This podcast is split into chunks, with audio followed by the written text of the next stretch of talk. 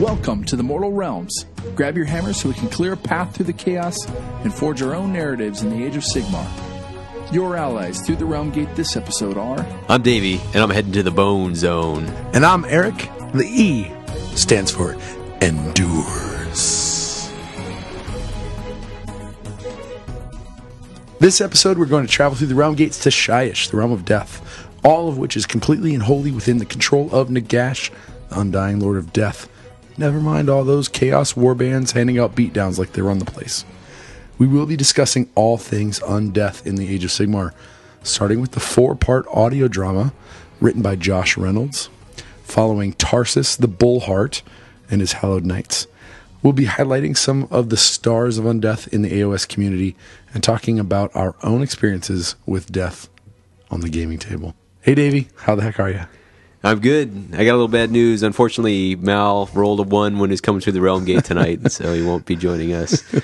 Well, uh, we're going to try and manage. Uh, I suppose a few more wounds uh, could help us get through this episode, um, but uh, um, we, we've we've had enough uh, tangle with death that I think we can handle this. Sure, yeah, he's just getting reforged. Um, since our last, um, we have done a little something different. Um, we've recorded a Wapaka episode, on the first part being recorded in a moving vehicle, Yeah, and, and the second part over a Skype conversation. So yeah, we kind of figured that topic didn't uh, necessarily fit into our usual format, so we've done it as a supplementary episode. You're going to see it on the side. experimenting, I know. little little moldering there. Yeah, exciting. so that you can listen to that beast on the channel. Uh, you know, skip over to that episode when you get a chance. And uh, another big thanks to Paul Wagner for joining us on that one. Absolutely. So, Davey, what have you been up to since our last episode? Well, besides all the big pack of prep I did, I had a huge surge of working on the Slaanesh Cav army for that, and uh, got a whole lot of stuff done. So it was a little little rushed and needs to needs to come back around and, and work on that. But uh, I was very proud. I can I can lay a painted army out um, now, and uh, Finally. yeah, I know. Yeah. No, you got you got painted dwarves. I do, I do. The square bases though, and Yeah.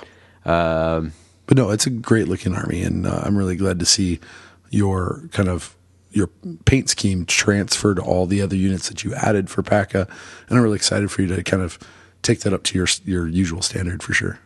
besides the models that I've already painted, I've got a I've got a few more units. All I got to do is rebase and, and add them in. So that's that's gonna be fun. It's nice to have that. Once you've got that army painted, you can come back and do a little work on it, or just add units that, that you're excited about. You So- gonna put like a um, demon prince in there or something like that, so I can bring the gash out. Uh, well, I don't know that Demon Prince and the Gash you're going to go toe to toe, but uh, that's that's a good point. Uh, down the line, I, I really do want to get us to get a, a Nagash game, so Yeah. we'll figure out how much I got to put on the table for that to, to work out. Yeah, a little You got to have you got to have a lot to be able to summon. We might have Oh, to start yeah. Nagash on his own, and, and Yeah, see how that goes. yeah, exactly. But uh, but yeah, it's good. So so there's that, and then uh, and then it's just figuring out what the next project is, and uh, just kind of enjoying uh, painting not against a deadline. Um, you, however, are all about the deadlines. So Well, yeah, no, I mean, yeah. Um, I kind of wish I. I mean, I was really excited to bring my undead to PACA because that's what I spend the most time painting on and high standard, and that's the place you want to you know show things off. Um, and uh, but rushing that high of a standard to that kind of deadline is not not great. But I have set myself a lot of um, goals for the year, um, and I actually started a YouTube channel to kind of explore that and you know trying to think of whether Mortal Realms should do any YouTube stuff. But I just kind of jumped into it, and so I put up a video in January called "Doomed to Succeed." The idea being that if I got everything that I thought I wanted to get done done, I would probably be bankrupt, um, lonely, and uh, and probably have to see my kids every other weekend or something. uh, not to get too sad about it, um, but so I put up. Uh, I've got about six or seven videos actually up on the YouTube channel now. Um, uh, then uh, finished up the pack of stuff Yep. and um, you know just had a really great time there. Again, you can check out our pack episode to supplementary episode, Uh, go check it um, out. I started a table standard Skaven army out of an old Island of Blood um, half set, and uh, was pretty proud about my. In in about eight hours, I got twenty five models um, done. So, which is twenty clan rats, a couple of uh, ogres, um, rat ogres, a warlord, uh, a packmaster, an engineer. And you're putting up on one of these blogs, is that right? Yeah, so the the Tale of Gamers, or sorry, Tale of Sigmar um, blog, um, put that in the release notes. You can check that out. There's a lot of people. There's a blog post going up all the time of people, you know, trying to um, put up armies. Um, I was really pumped though too. I wanted to do table standards, but I did not want to look at it and be like, "Oh, it's garbage." So I came up with a cool, um, what I think is cool, um, complementary color scheme, blue base, which you know, usually base black or whatever, but uh, blue undercoat, and then a dry brush of orange, which just kind of plays off each other a little bit, and then uh, um, a little bit of highlight, so brightened up the orange, brightened up the flesh. I do something a little bit different with the ogres. Yeah, to, to be clear, I, I've seen these right over here, but uh, when you talk blue, we're not talking like an Ultramarines blue on the on the bottom. It's a it's, a little of a more subtle. blue. Yeah, exactly. Yeah. Um, it, it works really well, and it's this it's this thing of uh, when you pick a good color scheme, and not to not to get too in depth here, but uh, a striking color scheme and some good some good um, contrasts can can really carry things a long way, uh, even even if you're not going to put in like the the high level of detail, um, which you're Not to mention, I used a lot of cork and this uh, Vallejo white pumice, which is kind of like the the Stirland Mud, you know, where it has kind of grains in it. And Okay. You put it on your base and it hardens up and it gives you texture. Yep. This is like that on steroids and like. Yeah. This is a, was this a recommendation from Vince? Yeah, Vince Venturella. Yeah, Thank you, man. You're saving my life. um, also, uh, unexpectedly, I was on a business trip to the well, some plan, but a business trip to the UK.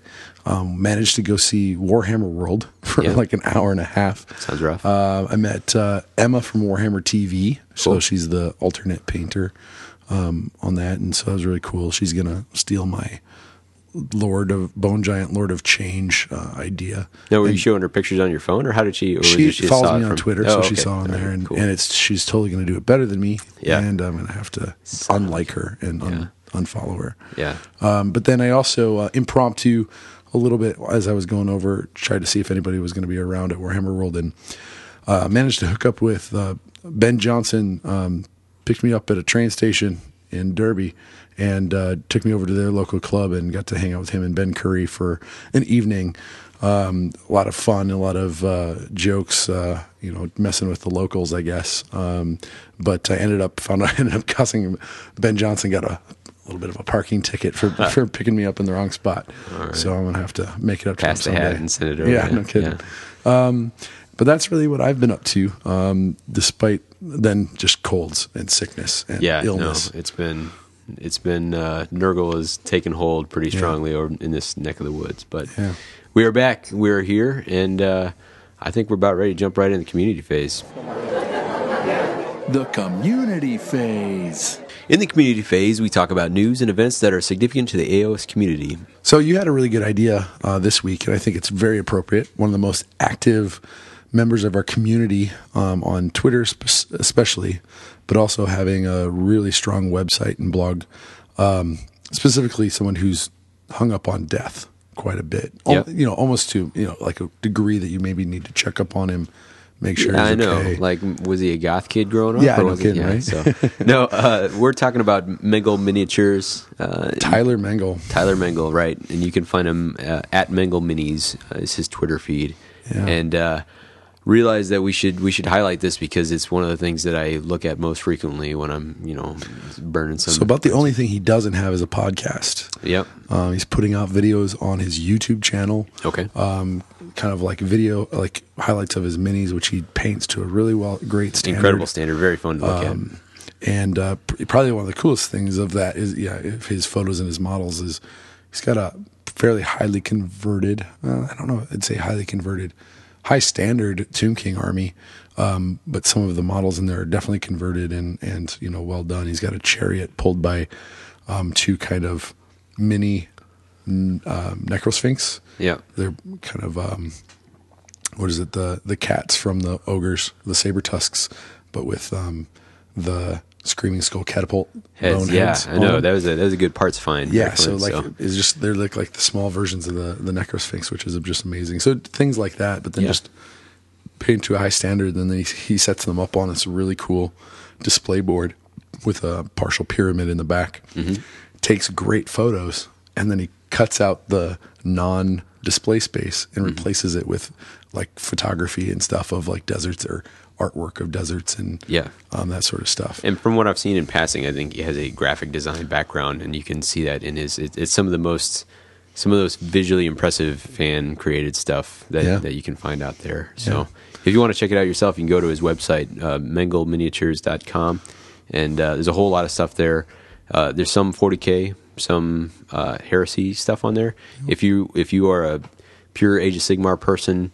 You can click over on the left. I think it's got the Age of Sigmar up at the top, and it just filters it all for you, so you can see what you want. So he's reviewing all the the books and stuff that come out. Yep. Um, he's uh, actually right now he's got a uh, miniature painting competition that he does every year. Mm-hmm. Yep. I haven't looked at the details because I'm just like, oh no, I don't want to try and paint. Yeah, no, I'm not like- going to put my finger painted. You know, like it, it would be embarrassing for me to go up against some of this stuff. It's just really impressive. But I'll definitely be watching. Yeah. You know, so So he's got some tutorials as well. I think um, a lot of talk in early AOS of going squares to rounds and cutting Yep. things up, and he he had the first tutorial up about that. yeah. Um, what are some of the other things you've looked at? Uh, I took a look at glowing eyes. I'm I'm thinking about one of my prospective projects, and maybe we'll talk about this another time. But uh, I'm looking at some OSL sort of things, and so he's got a glowing eyes tutorial and uh, snow bases, and just uh, browse around. There's a, there's a few on there, but they're they're very nicely done and well photographed, so they're they're they're pretty cool there.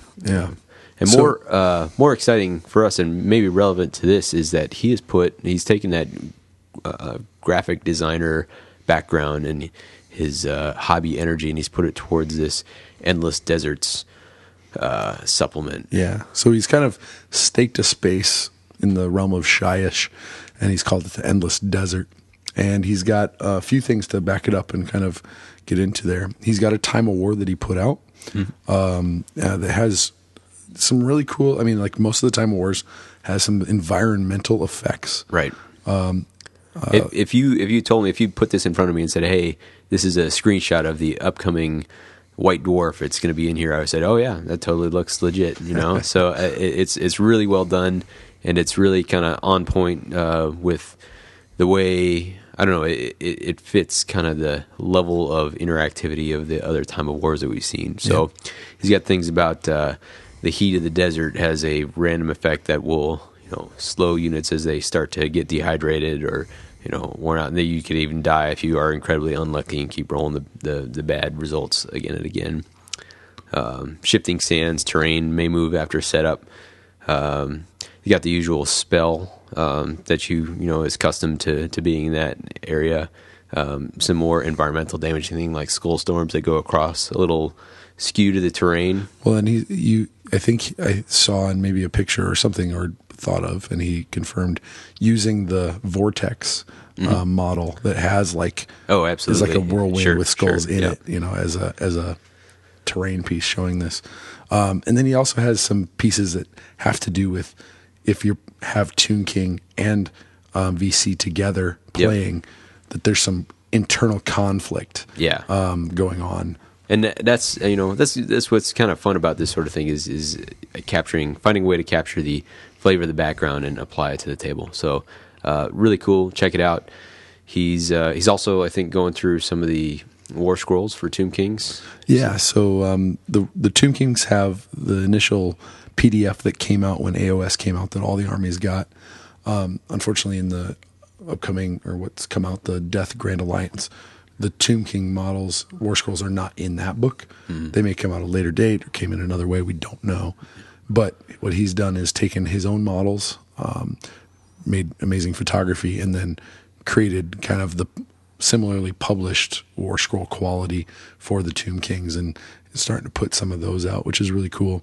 Um, and I got a I got a sneak preview of some of the kind of story background for his army and some things. So I think he's gonna be putting that out soon in a template. I was like, dude, I want to give me your template and I'll Yeah. I'll write some stuff up on my army. So it's it's just really inspiring and really makes you think about what you're doing in your hobby and and other ways that like you know there's plenty of times I know Davey you're you're at work you, you sometimes bring your kit with you to try and do some painting but doesn't always work Right. you know so this it just shows you other things you can be doing in your hobby Yeah, absolutely. when you can't be painting when you can't be modeling when you can't be playing Yep.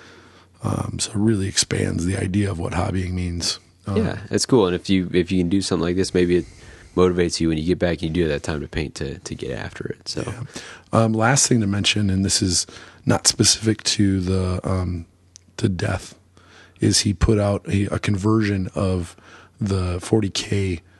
Uh, what do they call them? 40k. uh, strategic Maelstrom? objectives or Strategic something, objectives? Maelstrom of War or something. So like he's that. called them vital objectives. Yeah. and it's a, a D66 roll. Yep. Um, and at the beginning, so when you're playing, um, you can set up objectives on the table. I think six is what is recommended, and then um, each one's numbered. And you roll on the D66 table at the beginning of each turn, and you can roll. You can choose between the two of you how many objectives you roll for. And Right. when we've played, we kind of recommend a little more, Yeah. so you have options, right? Yeah. I've played one where you just roll a couple of them, Yeah. but if one of them doesn't work for you, then you really don't have any options. Right. Um, so rolling three or four gives you some that you, you know may not work for that turn, but you can keep for later turns, etc. Yep. And there's a mechanism for you know I've got this one that I will never ever achieve, and you can you can shuck some of those in exchange for more random ones. So Yep.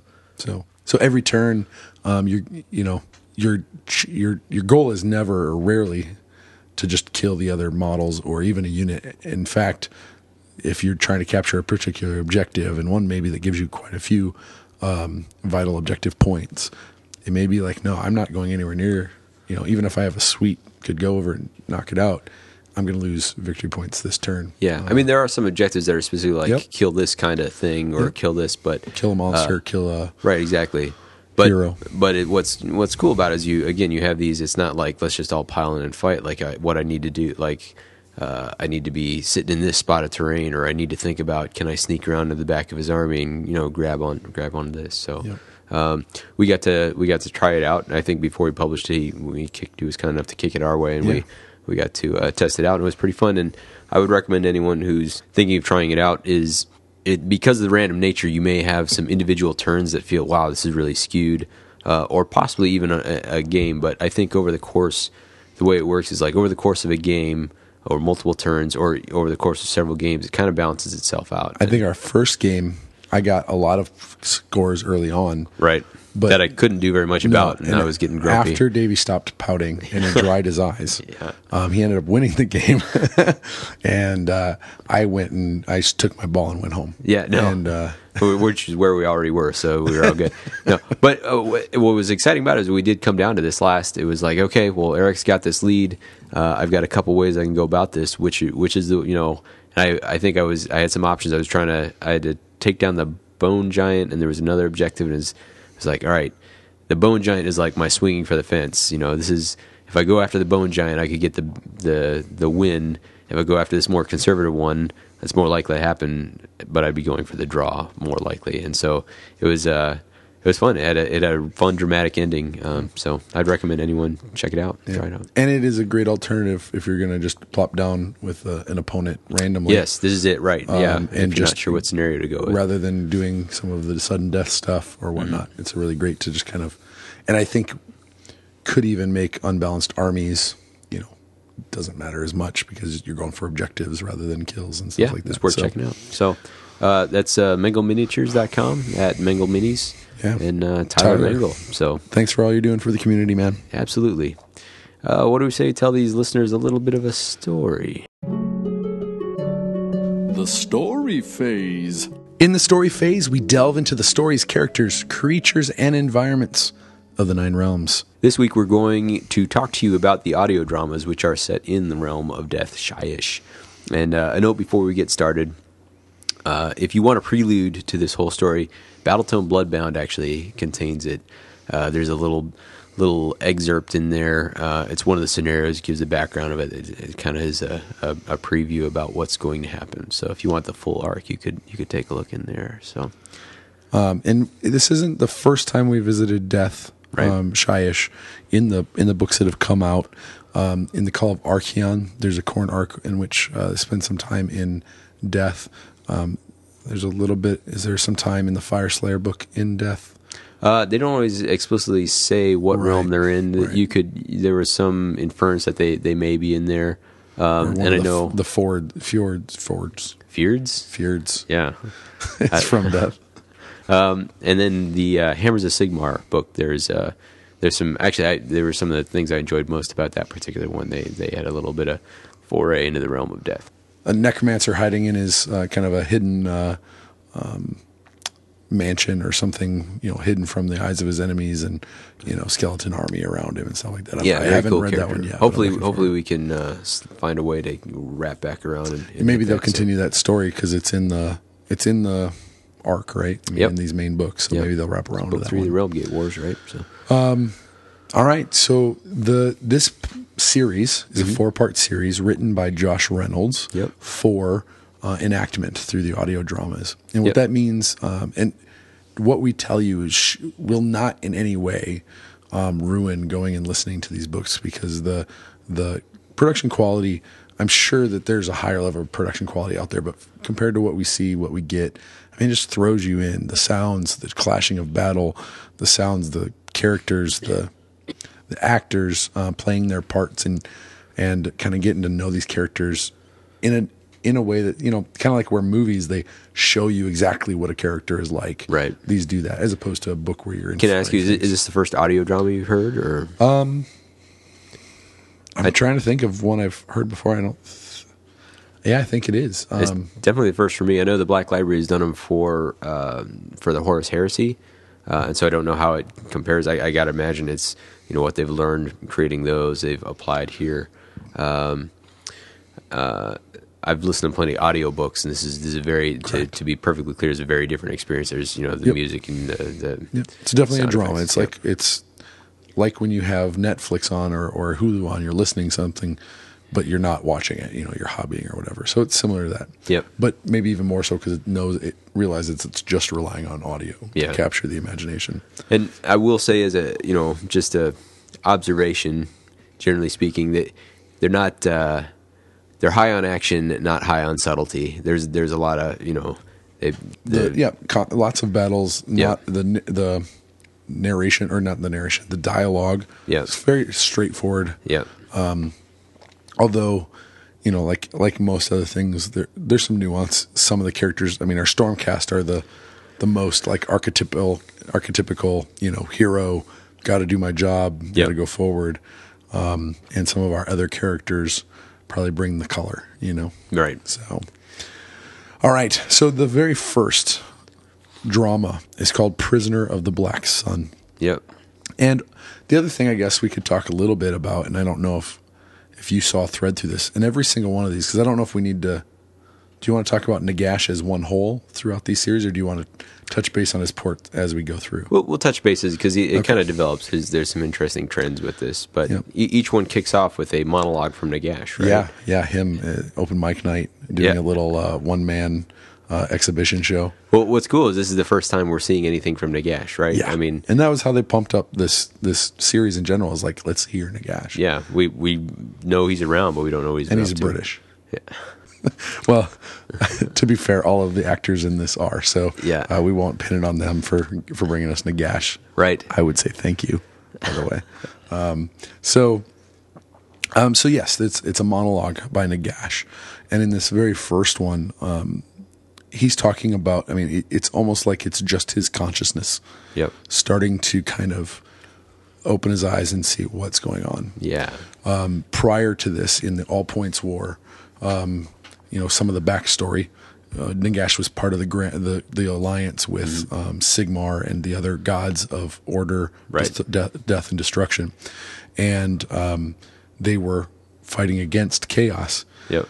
Supposedly, the story as the story is believed as Sigmar has believed, or it's, we've been told some things. Who knows? Right? There's a strong implication that, that Nagash, Nagash made a deal with chaos, Right. Um, and uh, kind of opened up his door to let them into the realms, and then he was betrayed, and chaos um, tore him apart. That Archaon himself, um, and some implication that Archaon is in Shyish. At least uh, pops in there once in once in a while to Yeah. beat him down. So Um, so so Nagash has been beaten down, and this has happened many times in his history, even in the world it was. Yep. Where he's just been destroyed, and his essence just creeps back through the cracks and lies and waits till he gathers strength. And Battletome ever chose not to get deep in that, but it, it does imply that Archaon really tries to keep tabs on what's going on in the gash. Okay. Like, hey, it looks like, you know, he may be gathering to come back, and so he's he's trying to make sure that doesn't happen. He takes it. Mm. and, and Nagash's power source is dead souls. Mm. Souls. I mean, everything dies, and that's something that um, gets brought up in some other. Uh, I don't know. Maybe it's in this in this we talk about, but I mean everything. I think it's a it's a Ionis talks about it in one of the other books, but everything dies. That's Yep. the end place of everything. Yep. Um, and so Nagash's battery, and in this first speech, he's just talking about why am I not getting stronger faster? Right. Some things have been stolen from me. Some of these souls, where have they gone? I don't know. I can't see where they've gone. And he's alluding to, um, you know, the Stormcast Right, and the souls exactly. that have been harvested by Sigmar Yep. for his army. Um, he talks about Nagashizzar has been toppled. Mm-hmm. Great original names there. Um, that that does actually date back to uh, the the world that was. Okay, Yeah. great. Um, so we got some N- Nagashastalgia right there. nice. Rough. not clean. Um, and then he talks a lot about how Nagat that Shyish is his body, that he sees and he, he lurks all of those, and uh, he yeah very much strikes out, you know, calls upon this unknown who has taken his his souls as thieves. Um, so, anything else to add about the that opener for? Nope. For and we're going to keep coming back to Nagash. He's, Yeah. he's obviously, as you might imagine, a running theme in this. Uh, but we do get introduced to another main character right off the bat, and that's uh, Tarsus. and he, this might be one of I'm really excited because I mean he- he's I don't know that he's any more special than any other Stormcast as far as how his character's portrayed, but I I really like this guy. I'm tempted to to make this Stormcast army right here. You don't have very many projects going, so I'd say go for it. So, yeah. So this is Tarsus, Lord Celestant of the Hallowed Knights, um, the the the Bullheart Stormhost. Yep. This is this is the same storm host that uh, Gardus is from, right? Hallowed Uh, Knights. so the how do they go? This it's the same. You know, it's the Hallowed Knights. Yes, Yeah. Gardus is there, but specifically the the smaller chamber. That's Right. it. So the Storm Host is the Hallowed Knights. This War Chamber is the Bullhearts. Um, so uh, you know, it's made up of liberators, prosecutors, uh, adjudicators, retributors, kind of the standard troops. Um, key here, they're the silver armor, blue shoulder pads with gold trim, and just like Gardus's crew, Yeah. they chant when when there's there's the cheerleader call. I say who, and you say Only the faithful. They earned their name, the Bullhearts, at the Battle of Cerulean Shore, uh, crashing into the enemy with the ferocity of Oryx. Um, and so, um, yeah, they're the they were the fourth storm host, um, and they're filled with the faithful, and each called upon Sigmar in battle and died fighting for a righteous cause. Now, one of the things I was most excited when getting into these audio dramas was getting to know more about the surroundings of Shyish. And I think, you know, we we're all, when we're looking at any of these new um, realms, we're like, well, what is it like? What's there? And it, they're so vast Right. that it's not just like one description of it.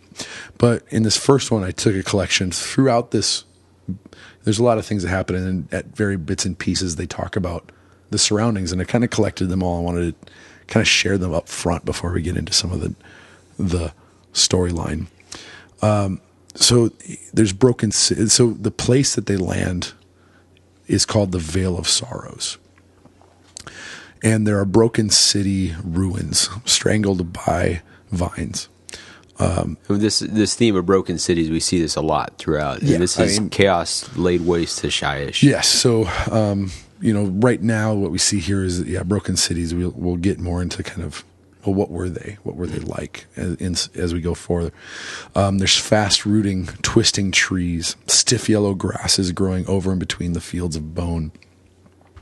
Clouds of crows, and this is kind of a theme through this um, uh, this story, uh, following them. Overgrown roads, ruins, hovels. Uh, you know, this was once a city. there's hourglass shaped mountains rising against the horizon, which is really interesting. Another kind of iconic theme for the death in AOS is the hour- hourglass. Hourglass. Mountains that crumble just to be born again. Um, really cool clumps of pale flowers that softly sigh when you walk past them. They talk about birds and beasts that are born and die in the same day, uh, which not just mosquitoes, it doesn't seem like, but large things. Verdant fields, um, you know, healthy fields that wither in the moonlight and then flourish when the sun rises again. Trees that shudder at the slightest breeze, and the sky that is pale and dim in the mid, middle of the day, as if the sun feared to show itself in the land of the dead. Yeah, this is the kind of details is pretty pretty fun to. I was gonna say read, but in this case, listen to because we're getting it, it's filling out some of this world, and that's that's what a lot of people crave about this sort of fiction. I mean, it's the reason we're coming to the fiction, right? Is to understand the world that we're playing our games in. So, Absolutely. And so there's a lot of really cool things here. I mean, some of it might feel a little. Uh, I always like the things that, that are mixed. I mean, certainly there's things that feel like, yeah, I would expect that to be death, right? Yep. And other things like those, the f- description of the flowers, or like animals that come to life, are born, and then die in this. You know, just this cycle of death is something that happens here. right, right. Now, again, like I said, in these audio dramas, one of the things that we see is is a lot of combat. Now, they they do a really great job, I think, of each combat feeling different. They're they're never the exact. It's never the exact same combat, and and certainly they can. Um, I would say, you know, they're not necessarily re-listenable kind of stuff, but to go through it, you know, um, they do a good job with the description and telling you how they're getting through this this combat. Uh, it opens up and they're in combat with the Bloodbound. Tarsus is taking a blow. Um, you know, he's he's just the bullheart, and he talks about his his sword is the horns, and his hammer is the hoof, um, and so he's just kind of going through and and in this case, you know, he takes some blows, um, and we get introduced to his Lord Relictor who comes and kind of intervenes for him, and his uh, his name is Ramus um, of the Shadowed Soul. Yeah, I forgot that sobriquet for him. That's an interesting one. So Yeah. So, um, um, and and it talks again, and we've talked in other things that the Lord Relictor's job is to keep the souls of the Hallowed Knights from the gloom of the underworld uh, with words and fires. So he, he prays, and lightning strikes over and over um, across the the people they're fighting, and he ends the battle. This is actually so, I, and I think I've actually mentioned this before. It's not clear to me. You have Lord Relictors here, and it says their job is to keep the souls getting reforged and all that sort of thing. How does this work when the Lord Relictor isn't there? Like, is it? It must be a thing where like there's preparations prior to combat, or you know, ministrations he can do before battles join. But you know, they don't. They don't quite uh, explain all of that. Yeah, they don't break down the science uh, here. but uh, yeah, I mean, it seems like in some cases it's very much, um, you know, just through the presence that they have.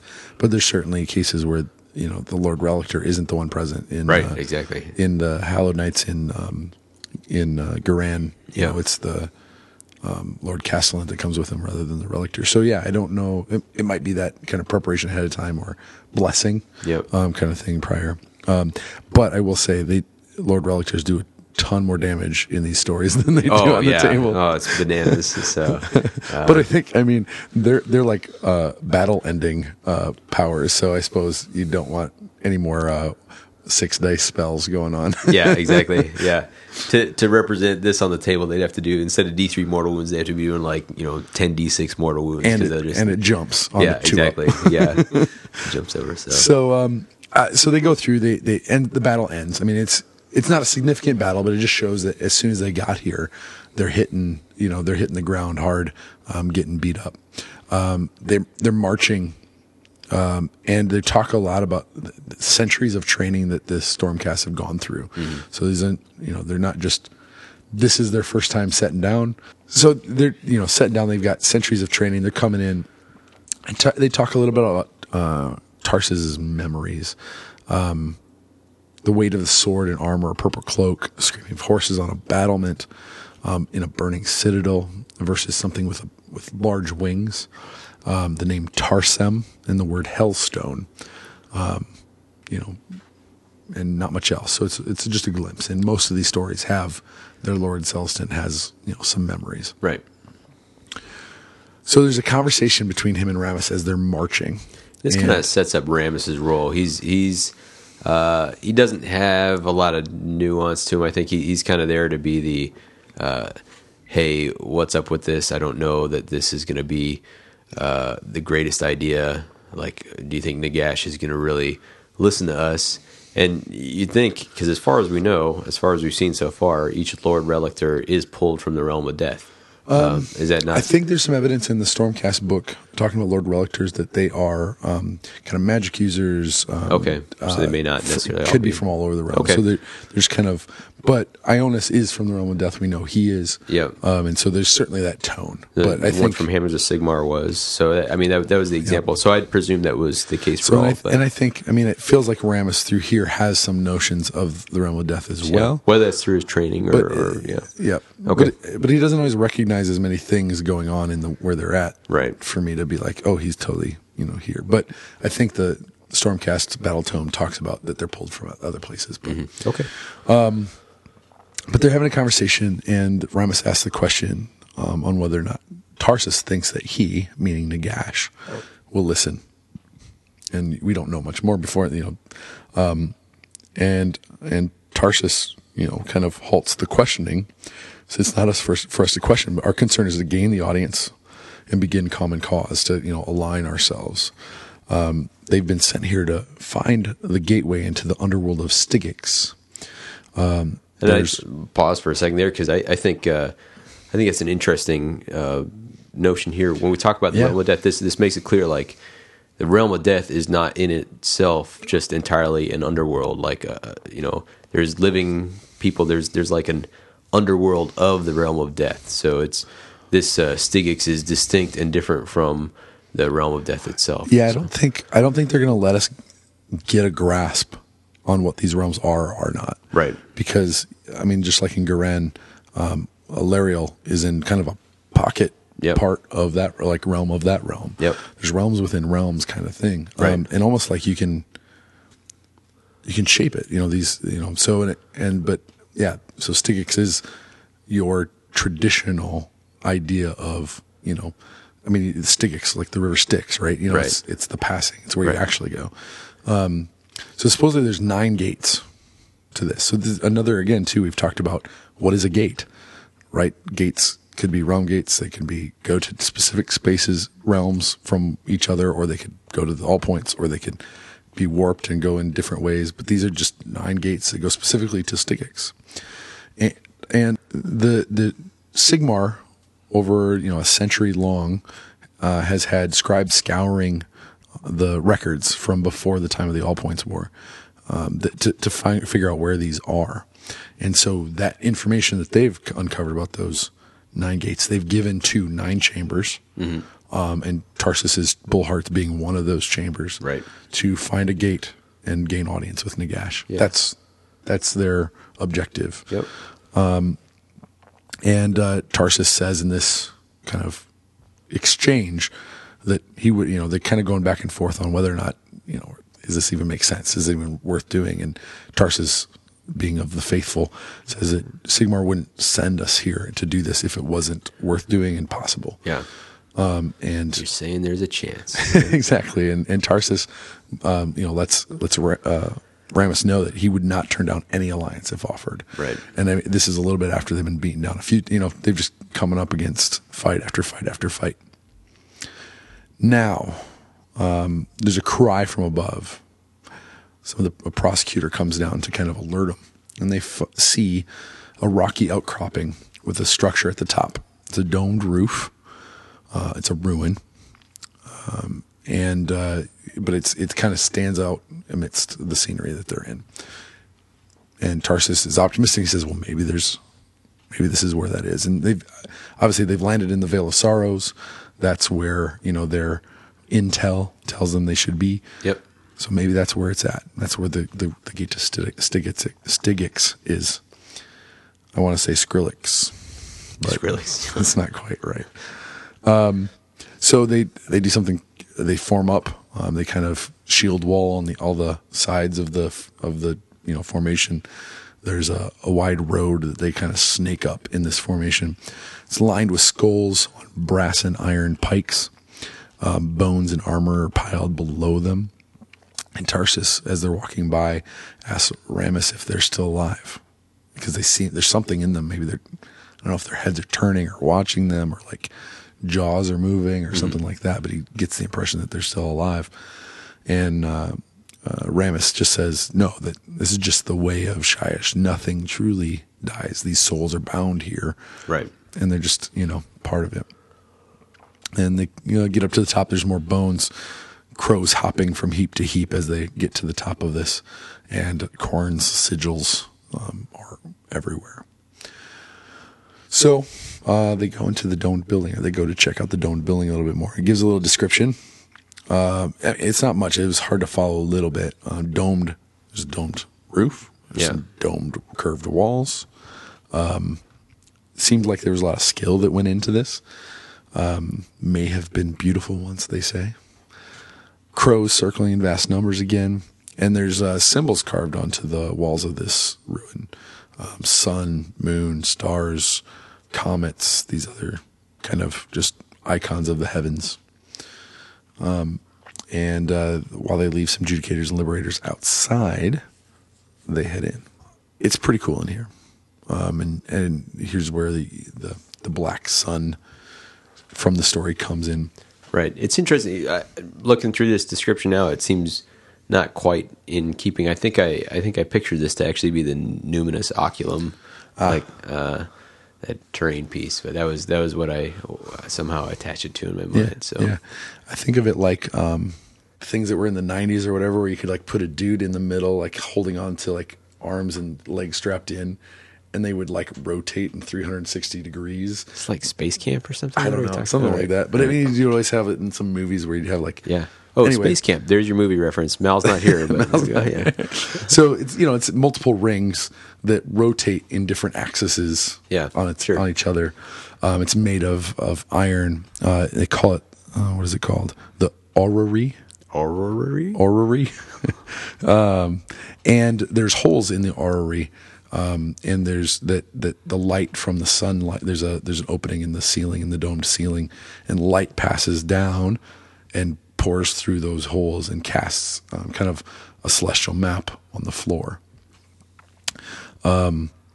Here though they make they do make some Tarsus you know they're kind of speculating hey you know there's murals on the walls.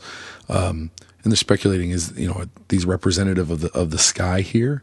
Um, but Tarsus makes some comment that the the stars of this realm are in upheaval and that Ramus says it wasn't always that way that since chaos has come um, before chaos there was a specific you know we think of which is also interesting because when you know obviously astrology here on earth Yeah. wherever you are on earth you're going to see the same kind of set of stars Right. on rotation it sounds like there's something similar here but it's not a planet right Right. who Yeah, knows yeah. right so but there's to- something Sure.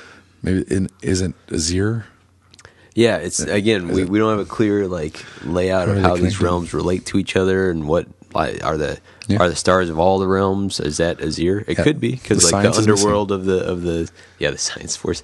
Where's the science?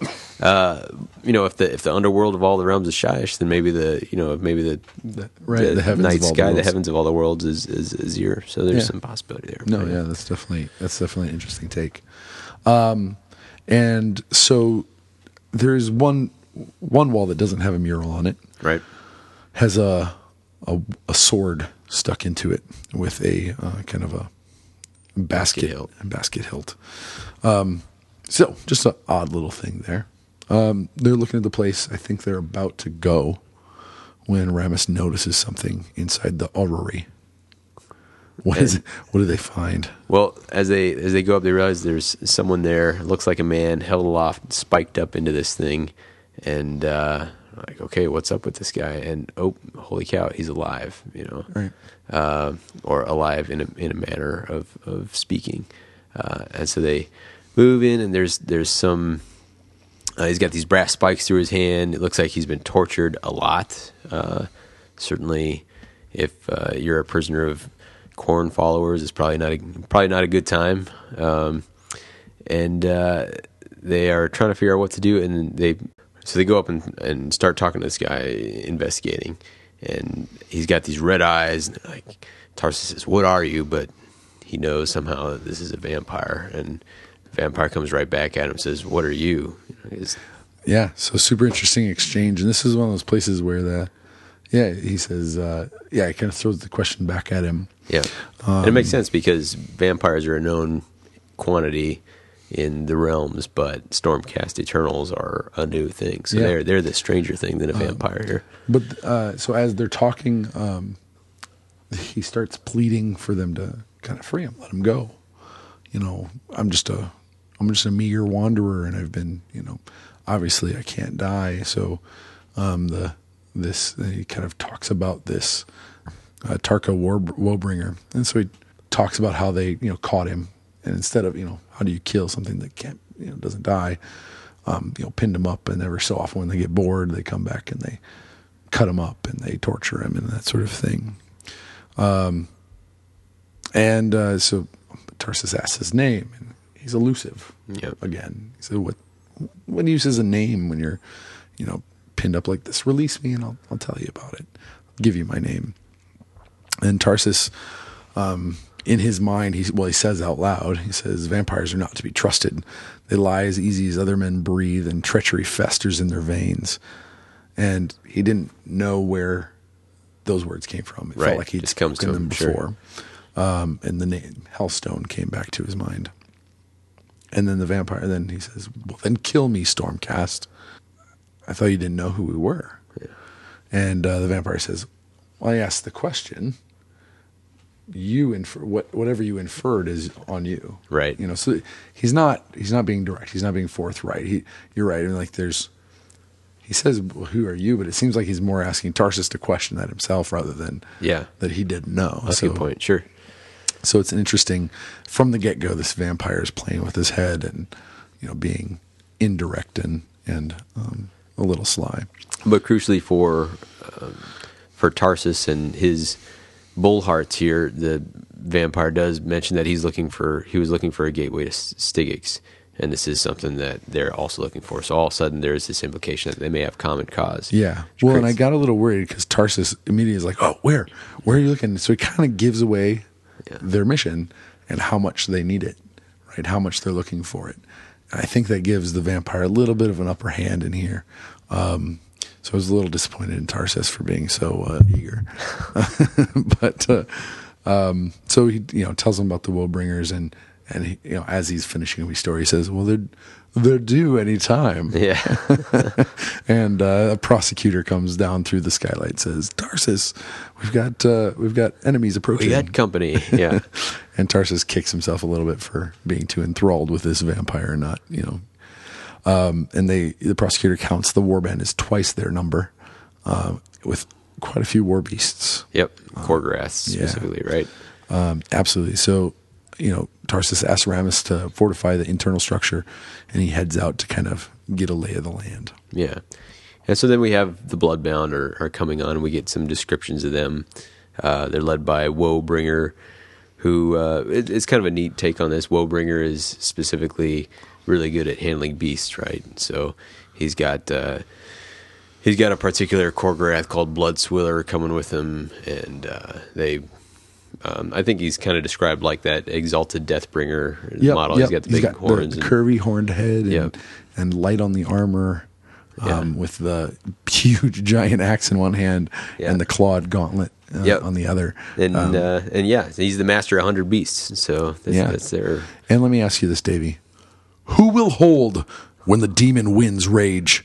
apparently only the faithful. exactly. Yeah. So, um, uh, so there's a, some some dialogue. The Woebringers chatty, chatty, chatty, chatty, chatty. Yeah, Um, Ramus is, uh, makes note of that, and Tarsus says, "Well, it's all the more time for us to uh, to you know get set up and get all ready." Mm-hmm. And then Blood Swiller and like three or four other Khorgoraths charge. Yeah. uh, charge the line, and they do this interesting. Um, the first there's a first row storm of uh, liberators that take a knee, put their shield down on the ground, and then a second kind of stand next to them or right behind them and put their shield up. So almost you know probably like a six seven foot wall Right. kind of thing going on. Yep. Uh, and uh, the you know one Khorgorath's like distracted by prosecutors, um, another um, you know kind of comes in and just disintegrates one of the walls, um, you know the shield walls, um, and gets through.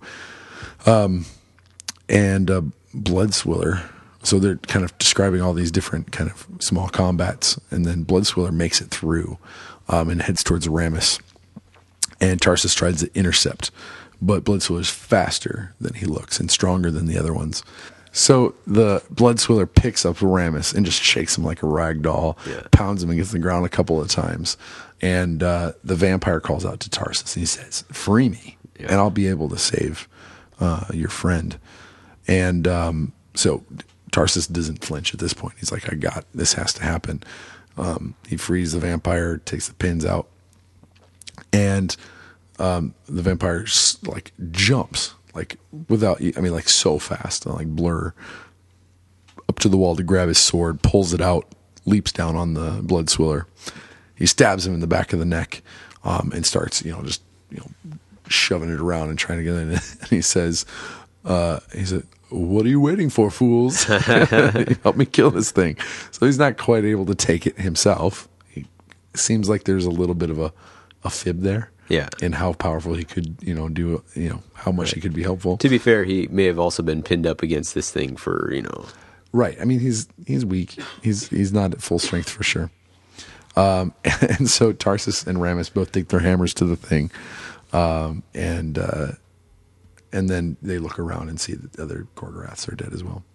So they take out the rest of the all the the Khorgoraths are are down. Yep. But now it's big game on, big battle.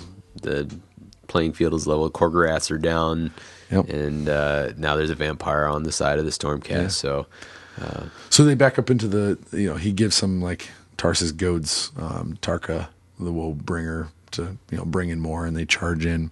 They back into the main chamber and stuff like that. Uh, and other Khorgoraths are tearing down walls. The one thing that we didn't mention is that in in the army is a different kind of beast. When he, you know, looking at the Woebringer's army, there was one strange beast there, um, a strange, lean, loping shape made of dark metal and other unknown things. And Tarsus asks, "What's that?" And the vampire says, "That is a Shigaroth." Um, you like my impression there. Um, and Ramus knows this as a dread abyssal, terrible things, but also belies that the vampire may not just be this, you know, nobody. right, Right? This is a big if he's deal. got a dread abyssal, then Right. he's Maybe everybody here knows who we're talking about Yeah. already, right? Um, but we won't reveal that yet. So they go inside. There's, I mean, the the battle basically comes to them. Mm-hmm. Walls are getting torn down. Debris is falling down, and uh, uh, you know, um, the Tarka comes in Mm-hmm. and comes in to challenge, and Tarsus is going to challenge him.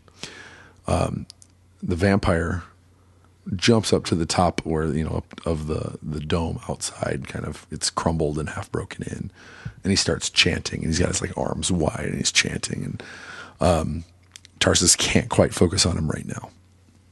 He goes in after torka beat down the trading blows um torka actually knocks him down and he's about to like bring an axe down. He manages to dodge it just as this purple haze goes over all the bones and piles that are laying around that we mentioned before and they come to life Yep. and they intervene and they start scratching and, and their broken swords and rusty swords and um, crawling and clambering and cras- grasping onto the um, the Woebringers uh, warband. So now we're full on, you know, vampire plus skeletal legions on the side of the Stormcast. Absolutely. So. Stormcast and skeletons. Raw. yeah, and this uh, this swings the balance, right? So Yep, yep.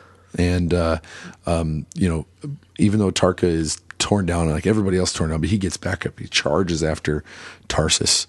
Um, when he comes in, he had brought the Dread Abyssal with him, and a Stoker tries thinks he's got the best of this beast. Yeah. he frees Shigaroth and says, "Go kill the vampire." yeah, first thing it does is turn around, and just bite its torso off. Um, and so Shigaroth's nobody's bitch. Pardon language. Uh, and so, you know, flies away or whatever. Yeah. Um, as Torka, Tarka is charging after Tarsus for one last, like, you know, Yeah. hoorah, uh, shadow uh, scene over type of Tarka, the Woebringer, and a Shigaroth just comes out, pounces on him, rips him to shreds, and and uh, while he, you know, I'm just imagining a Shigaroth and just like feasting and fury frenzy, and uh, the vampire is sitting on top of him, just kind of like.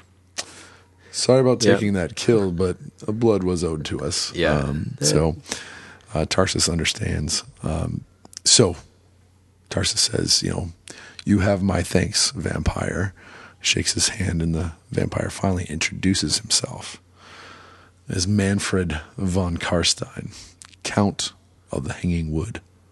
I don't know what that last part means, but I'm Hanging really wood. curious. Yeah, I tried to tried to reach back. I don't know if that's even a reference to the world that was. I, I don't recall Yeah. that existing there. So this may be something else altogether. Yeah. But He Manfred bows. certainly is, Yeah. is from the world that was, and it's it's not. We'll we'll uh, learn a little bit more about him. It's it's. There's been a lot of time passed, so I don't know how much Yeah. is still. How much he remembers of Sure. what used to be, or if he's, you know, Well, then you know if you've looked on the website through the model range and that sort of stuff, we know that he's a Mortarch. Yep. And, and uh, in the world that was, he played a pivotal role yep, in the world just getting obliterated. Yeah, so, um, and I will say that in previous stories in the world that was, he's definitely a characterized as a very self-seeking yep, schemer. um, and and whiny. Is that a good word? I mean, he's just he just feels like he's never gotten the right shake, and he's always being underestimated and Right. undervalued. Um, just self pity. yep, Um, so we're, the the character we've talked to so far isn't that. I don't think we've we're seeing any of that right now. So um, it's really interesting. Um, and he says Manfred says that he will help them find the gate to Stig, Stygxx. Uh, he says I can lead you there. I owe you for freeing me, and he says perhaps for more than just that. So I don't know if that means and to Shigaroth too, or um, and then but then uh, Tarsus felt as if he'd lived through this before and wondered if in a this past life it had turned out uh, in a in a positive way, and he doubted it. But at the end of this, then they leave um, leave these ruins and they they head out uh, along the same path. They've got the same goals for now. So this launches into Sands of Blood, the second entry here. Same author. And like all these entries, we kick it off with another monologue from Nagash. And you can see a gradual change in, change in his tone on these. Here he's, he's getting a little, he's a little less uh, wrecked, although he does still talk about being uh, being weak. You know, Nagash must not die. This cannot be. This shall not be. But you see him growing growing a little more confrontational. Uh, he says, "Who has taken what is mine?" And in this, there's there's a I, I enjoyed there are a couple mentions of some interesting place names: the rime encrusted Hell's Point, the hourglass lined streets of the city of lost moments, or the toppled towers of Moors. And Morr's End, in particular, is going to be interesting. People who know the world that was, because Morr was god of death back in in that uh, for for the Empire. So And there's the the train set, the Garden of Morr. Right, exactly. So uh, you don't know did Morr somehow come forward, or is this just Nagash? You know, kind of rubbing rubbing his face Yeah, in right. it even when he's consumed and dead. So, uh, but uh, we're starting to get a sense that maybe this isn't going to go well because Nagash is clearly pretty pretty torqued off about these. Uh, these souls that slip his grasp. Uh, and he says, uh, "Who has taken what is mine?" And he refers to thieves plural, and it's actually uh, so he says, "Can't find these thieves," and thus he grows weak. So I- want to take a second and, and delve into this a little bit. So Sigmar is taking the Stormcast Eternals, and that isn't.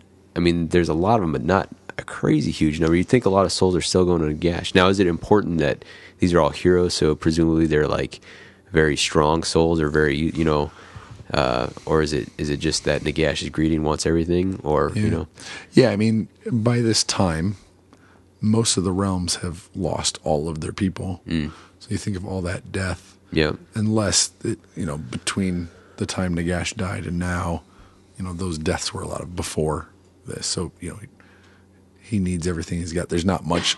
There, there isn't as much dying in the realms, except for chaos because they're fighting each other and that sort Right. of thing. So and does maybe- Nagash lay claim on on uh, Chaos souls, or is that so? Is he, the mortals. Um, They do, but if they're, you know, if your soul is pledged to chaos, it probably goes and uh, has eternal damnation somewhere else. so it's not yeah. clear. Like if he's not getting chaos souls and he's not getting stormcast souls, and maybe he's not getting many. Anyway, So- I thought. I, but I know the implication here is that obviously Sigmar is, is stealing these and it's setting up this conflict, but in reading between the lines, I couldn't tell if there was if there was more thieves than just Sigmar, and if Nagash is, you know, he talks about being weak. Is it really just because all he's losing are these Stormcast souls? Anyway, Yeah. but just like every, uh, just about every entry here, as soon as that is done, we launch straight into a battle. This is a battle on the Red Sands, and Well, we're fighting Bloodbound again. Yeah. So, and real quick, um, the cool kind of environmental here is Yep. uh, the red sands, and you know, kind of like, you know, like, well, what does that mean? You know, and and Manfred tells them it's not that it's just sand yeah, that's been turned red. This this is actually kind of where Nagash came through and like destroyed a ton of living beings. And this is actually the blood of all of those beings drained of their essence. And it's, you know, it's, you know, last physical form is this sand. And so it's just, it's dried blood. Right. So dried uh, that it's turned into sand and it blows and there's storms and there's walls of it, you know, just like any of the um, mummy movies, Yeah, right? Where they're running through the. Running through the sandstorm and they're just yeah, coming after him like that. we'll see that a little bit later here too. So, So, um, th- so the blood sands are literally made of just the driest of blood. Now here, so it's another battle of the Bloodbound, Bloodbound, and we've seen we've seen Bloodbound fights with Stormcast plenty of times at this point. So Diamond dozen. That, yeah, that in itself is not interesting. However, we do see the very first evidence of uh, survivors, mortal survivors Yeah, in the realm of death. So you have some some free people. They have a caravan, and that's what this battle boils down to: is uh, saving saving these mortals. Um, Because that's if there's no, there's no treasure greater to Sigmar than you know people. Right, exactly, and that's that's why they're there, and so they, they definitely like they, they see it as their as their duty. Uh, one thing I also did like about this battle is that just a normal blood warrior almost takes Tarsus down. You know, it- Yeah. uh, sometimes we get bound up in like, you know, oh, we killed 400 blood reavers and Yeah. 300 blood warriors, and you, you forget that they can be individually dangerous foes. So uh, he's he's fighting that off. Mannfred saves him, and there's some talk about who owes who. Yeah. or, did, he, you know, did he really need to save him? Exactly. So, uh, but uh, battle completes. There's a little bit of reiteration, uh, as with all of these. It's they. There's no guarantee that if you've if you're listening to this, you've listened to the other ones. So they kind of got to reintroduce the characters, reintroduce some of the core plot. So the descriptions. exactly. So you're going to work your way through through some of that. Uh, But they meet with the people. They're Yep. they're down there after you know, and and there's a, a woman who is kind of a, a guard, um, Mm-hmm. Aisha. and she's a little intimidated by the these large lightning men, right. Um, as are the other men of the the troop. Mm-hmm. Um, but she, st- you know, steels her heart and she addresses them, and Yep. um, they talk a little bit. They talk about being from Moor's End themselves, um, and that they're on a pilgrimage. Yep, the Stormcast make, and again, talking pilgrimage, this has these uh, religious implications, right? Yeah. By the virtue of the word, and and the Stormcast observe like even in the realm of death, faith of some sort flourished. Yeah. So this is something that's carrying on. And this storm is coming, Mm-hmm. um, and they're like, "We need shelter. We need to get these people to shelter." And uh, Where are we going to go? Yeah, and Aisha talks about uh, the sepulcher, Mm-hmm. the temple that they're going to, um, and so Tarsus asks, but not so much asks, uh, if they can come to, um, and so they all make way there. Yep. Uh, and Mannfred's aware of this place, and he says, "Oh, yeah, I guess that'll work." So he he leads the way there, and uh, they're heading back. And at this time, Tarsus has another flashback. Uh, again, well, he's this name Tarsum and Helstone and burning battlements and the terror that he felt that day. This all comes, you know, flooding back to him, and. Uh, he's got this thing where he's like, "Oh, I'm not sure what this is." And we who have the advantage of having read about Gardus with his flashbacks and Vandus with his flashbacks, we're like, "Yeah, obviously, dude, it's you. Like Tarsum is you. You're you're having you know previous life flashbacks, but uh, you know, such is the way." Uh, he comes out of this and he, he notices what he thinks is Sigmar's emblem on Aisha, and this is something that doesn't get I don't I didn't see it get fully explored later, so I, I was I'm interested if this is a thread that'll get picked up in another background. But he says uh, uh, Sigmar has not abandoned you, And Aisha says, no, not Sigmar. So she's got faith in something else, uh, and it doesn't make it clear exactly what that is. So pretty interesting. Right. And maybe she's talking about what we get introduced to later, but maybe. Yeah, the the brothers maybe we'll, we'll you know um, that that could be it. But uh, and he makes this comment here. You know, their mission is to find an entrance to the underworld, but their duty is to see that no harm comes to the downtrodden. So uh, they're going to try and dual task here and, and keep protecting these pilgrims. Right. So they're making their way towards Sepulchre. It's this temple, uh, and they're trying to race this storm. Big old, big old storm that's going to strip away everything is is right on their heels. Yeah. So. So they get to the temple, and as they're going there, there's a um, Nagash talks, or sorry, um, Mannfred talks to him a little bit about the things that haunt that area, mm-hmm. um, ghosts and spirits that come out of the storm to you know uh, reap what they're owed. Um, but um, you know they don't really see much of it, or you know it's a little just a hint at. Mm-hmm. They don't really see anything or come across anything at that point.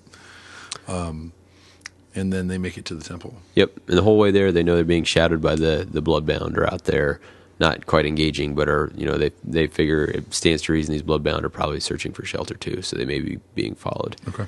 Um, so as soon as they get to the temple, they're like, all right, uh, you know, let's let's make sure we can settle in here, and uh, we have a we have an inter- interesting interaction. This is where the pilgrims are going, so they yep. they. Uh, they come into the courtyard and they find a line of robed and cowled shapes the woman and the uh, others in the caravan address them.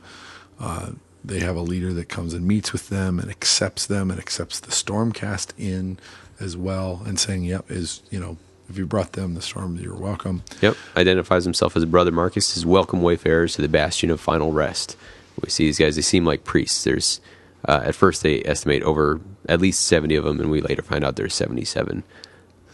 Um, and unexpectedly, uh, like the rest of the pilgrims come up to where Brother Marcus is, the 77 come and kind of, I would imagine, kind of line up, and uh, the pilgrims open their arms or you know, pull their their clothes back from their arms, and yes. Brother Marcus and other of the 77 uh, bite into them. Right. And they have this, this, the pilgrims say, Greetings, restful brother. We come from Moor's End and seek to honor the tithe from before. And so there's some ritual going on here. There's it's a uh, it's interesting because they're they're willingly doing mm-hmm. this, and we get a chance to uh, get a chance to look a little bit further into that. They talk about the debt of blood to the seventy-seven restful brothers. These these seventy-seven vampires, uh, at some point in the past, helped to defend the people of Moor's End, yep. and now the people of Moor's End owe it to them. And so it, yeah. it's this is cool. Like I, I, this is one of my favorite parts, uh, particularly this one, maybe of this of this series is. Yeah it's like, hey, you know, we've got these. It's casting vampires in a different light. Like yep. we're we're seeing we're seeing Mannfred, and we're all suspicious of him. But here's these that have defended mortals. Now mortals are you know standing up for them. So that's yeah. pretty cool. The, and the yeah the yeah and she says Aisha says this: the dead hold their honor sacred. Can the living do any less? Right. You know, and so there's definitely a sense that yeah, it's not black or white. Um, right. And it's this just interesting relationship, especially as we think about yeah, there's living people mm-hmm. who have chosen to, to I mean, I can't think that it's necessarily like everybody can just migrate wherever they want within the realms. Right, exactly. But but people have grown up here, sure, living around the dead, sure, and that relationship is just completely different than what our stereotypes are of vampires and ghouls and ghosts and whatnot. Right. Yeah, they did. They have. Um, we shouldn't be so prejudiced. right. Well, and, this is one of the better parts of uh, when when the mortals here are making are, are interacting. There's some lines that they they say that you're like, oh, okay, like I, I get it. Like they, you know, um, may you have a good death, or this this line about the the dead hold their honor sacred. Can the living do any less? Uh, so they, because they're in this realm that's just saturated with death, there's no escaping from it. So they have yeah. a different relationship to it than than uh, we're used to reading about. Do you but, think people think the hourglass figure is more attractive? womp, um, so, but but Tarsus is definitely taken back and appalled mm-hmm. by the scene. Um, and I don't know if he seeks to intervene, but uh, Mannfred kind of says, "Hey, you know they've yeah. they've got their way. Yep. You don't you know you don't understand it. That doesn't mean it's bad or whatever." And he seems to judge him a little bit, you know, Mannfred, but he doesn't get too negative. He's not negative about them. He just says, you know, hey, they are what they are. And uh, all this is uh, comes to a close, and the, the brothers say, "All right, you can uh, come on in. We've water plenty, and they have supplies." And then the Bloodbound arrive, and we have another Bloodbound versus Stormcast battle. So And the, the only kind of well, I mean, there's a couple of cool points here. Um, the head of it, his name is uh, um, Gorewolf. yep, Um, some and he talks really like he's in the midst of the storm, but his voice everyone can hear him. So it's Right. like this, like Khorne granted him a megaphone voice kind yeah, of yeah. thing. They do an interesting. I mean, they they modulate his voice for the purpose of the audio drama, so Yep, you yep. you never in doubt when Gorewolf is talking. Yeah. So Tarsus uh, in this battle also kind of brings over one of his prosecutor his retributors. Says, "Hey, do you remember this battle? where oh, Prosecutor Prime thing, Zeros is um, is. and where they topple walls? Yep, exactly. Um, so hey, you know, build the walls. You know, this take this rubble, build it high, and then topple it down on it, right sort of exactly so they they uh you know, that's their strategy here is they hold the hold the choke points then once the blood bloodbound start you know overwhelming they push they have a controlled retreat and then collapse the walls on them and uh they end up pushing back you know do some things if you know and get back into the kind of inner chamber of of the sepulcher yep they're able to seal the doors which gives them a moment to have some a little more exposition before they have to start fighting again so let's chit chat a bit Yeah. mannfred um and he and he you know he's so he's uh, Tarsus is talking to Mannfred and trying to say, "Hey, get these guys to either fight or get out or something." Yep. Mannfred says, "You know, hey, they can." And he's like, "Hey, they're your brethren," and and Mannfred gets upset. yeah he's like no i'm not i'm better than these wretches like, So oh, um, right Oops. yeah. So it's and it, you don't quite get it. It's Mm-hmm. well, you know, you hold yourself up so high, um, and then uh, um, the bloodbound pour in, yeah uh, and and a battle starts inside the sepulcher. Mannfred has this line like, "What is it you Stormcast say in moments such as this? Some pithy phrase about faith." I was like, "Come on, buddy, you've heard it like seventy times now." Like, uh, we, Well, we what I, what I like about that is it kind of in the story, yeah, like the Stormcasts are doing this really, I don't know, cheesy thing, yeah, and the book makes fun of it. yeah, yeah. right? sure, I like that that they're making fun of themselves. It makes you accept it even more. I think Yeah, yeah, you know. fair enough. Um, so and and of course, Mannfred's A good route to Only the faithful, Yeah. and he goes off to to kill some things with his his hilted sword. So battle's joined. It's all over the place. And, uh, Gore Wolf yep, comes he's in, in, fighting heads in. And, uh, Tarsus glances up and he notices that one of the bloodbound is down, and there's a bunch of the seventy-seven brothers Yeah. clustered around him. So, um, well, part of and earlier they'd asked them to join because these Yep. are seventy seven vampires. Why wouldn't you want them on your side, right? Right. And they're like, we don't fight. Yeah, no, we don't fight. we We're need out. to stay out of this. Yep. And yeah, they're just gorging themselves on this, Yep. and it has an effect on them. yeah all of a sudden they start changing and if you're familiar with your models you can you can tell they're uh, turning into vargulfs right Yeah, and I think I was trying to look back and I was like, wait, is it Vargos or Varg- Vargeis? oh yeah good question Vargeis, you know, there's there's lots of those, Yeah. right? Vargulfs usually you have one on the field or two on Right, the field. right. No, it's Vargulfs. Yeah, I like so. 77 Vargulfs, which Yeah. are, um, and so the way they explain it is so um, the curse of the vampire, the soul blight curse, affects everybody a little bit differently. And this, I'm bringing this a little bit out of the the Death Grand Alliance book that Right. just came out, but uh, it affects everybody differently, and so this they take on a more bestial, more blood frenzied form. They can't control that as much, and so part of what we learn is that these brothers have, in that saving of that town, they just were in a frenzy, fighting chaos and uncontrolled. And I'm sure there's something where they almost took out the town too, or whatever. But they've retreated back into this place, Mm-hmm. Right. To to keep themselves, they're, they're in abstinence. You know, they've taken a vow of no blood or right little or blood. controlled blood just Right. with the tithe right Yep. So, um, you know, but they just go crazy and they attack everybody and anybody. yeah including tarsus so Tarsus. yeah now it's now it's just total chaos it's bloodbound versus vargulfs versus stormcast and uh three so gorewolf gets totally ripped down by just one of these guys and then tarsus is fighting three of them because he's the bullheart Super duper. yeah exactly uh, but he's about to go down and then mannfred drops in and saves the day Yeah. So he he starts chanting, kind of a, a, a Latin type of thing going on, and starts yelling loud. in the the Vargulfs kind of there's kind of a tentative. I mean, they they heed his word, but it's a little. And he basically ends up saying, "I will destroy you all."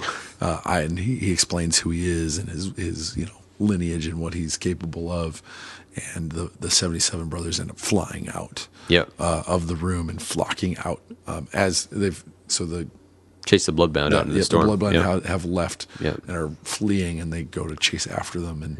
Mannfred explains that they'll chase them out into the storm, the storm he talked about earlier Mm-hmm. with the you know souls that come and ravage things. And if the storm doesn't take them and kill them, wherever they end up in the sun coming up will. Yeah, you know, there's this presumption that they're, they're all going to die. Yeah. Um, however, uh, now that the threat is gone, it says another day and a night later the storm ends, and Aisha and the pilgrims say they're going to stay here to fulfill their duty to the brothers. And Tarsus is like, "Well, they're gone," and Aisha says, "No, they always return." And so yeah, they may be, you know, at least some of them they're expecting to come back. And so it's Yeah. this cool, like, despite this change, like they still have this, like, okay, you know, we, we still owe it to them, you know, that whole thing about the honor of the dead. So, Yep. I wonder. No, I don't know how it all works because I'm like, what if what if Aisha and her crew replenish? are the new, yeah, are the new brothers or something like that? Yeah. Oh, interesting. Could be. like that they you know like yeah that we you know kind of adding to the ranks is Mm-hmm. I don't know anyway. So Uh. yeah, they're like, well, what do we got? You know, we got to go. We got to keep looking. There's Yep. no there's no gate here. well, Tarsus says, hey, Mannfred, you know, you were already in the inner sanctum talking to these brothers or getting ready to do something in there before yeah, I there even got there. And he says. He says, "What's what's up with that?" Mannfred says, "I was looking for a sign I was on the right path." And Tarsus asks, "Did you find it?" He says, "Yes, yes, I believe I did."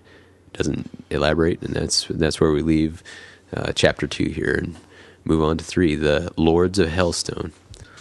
So the Lords of Helstone, we get another monologue, and again, we're starting to see Nagash is getting a little more cocky, getting a little more energy, and he's more revenge-minded instead of you know who's stealing from me. He's like, I think I might know, and I'm to get my, I'm going to get my revenge here. He says, I seek out my secret foes, their souls glowing with lightning and power. And Nagash, you know, he knows from whence he came, and he knows what pantheon he is part of, so he's probably got some indicators here. So it's uh, it's looking worse and worse for the, the likelihood that they're going to have an awesome little chat with Nagash if and when they find him. Yep. So we jump into a battle um, with Beastmen again. Uh, there was some of that in the in the first drama, um, but we're opening with that again.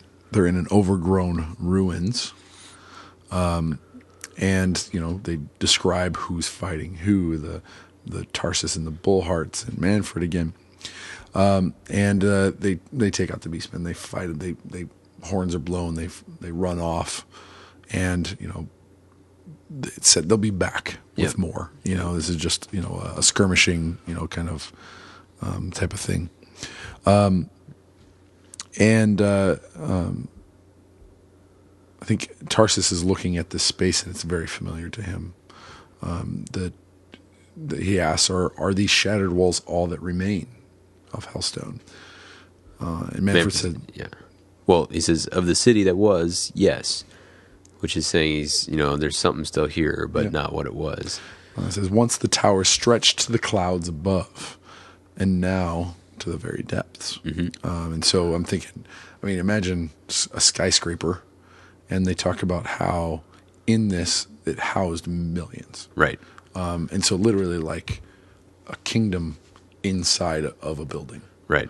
And, and uh, I guess in, in Blade Runner terms, uh, an arcology is a sci-fi term for these, you know, super advanced, giant, like living cities kind of thing. Nice. It, it's going to break it down a little bit more, but uh, to, Yep. for a relationship that, or to relate it to something that GW fans may know, I, I've just really read as a fantasy version of Necromunda to me. Like, Ah, yes, yes. yeah, like levels and levels built on top of each other, all the way up to the very top, all the way down to the very bottom. So yeah, very cool. so they talk about 99 levels, Mm-hmm. um, stretching from they say from sky to salt. So they talk about Right. And it's kind of built into this cliff wall as well. Yep. And uh, every single level is its own kingdom. Yep. That uh, there were 99 princes. Right.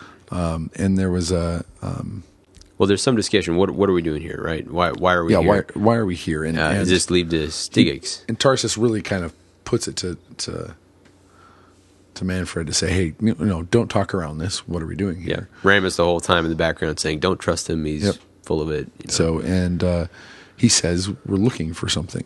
And he tells him. uh, so he talks about the gates and how they're not just in a place. Um, and they're here looking for the Fang of Kadon. Mm-hmm. Kadon.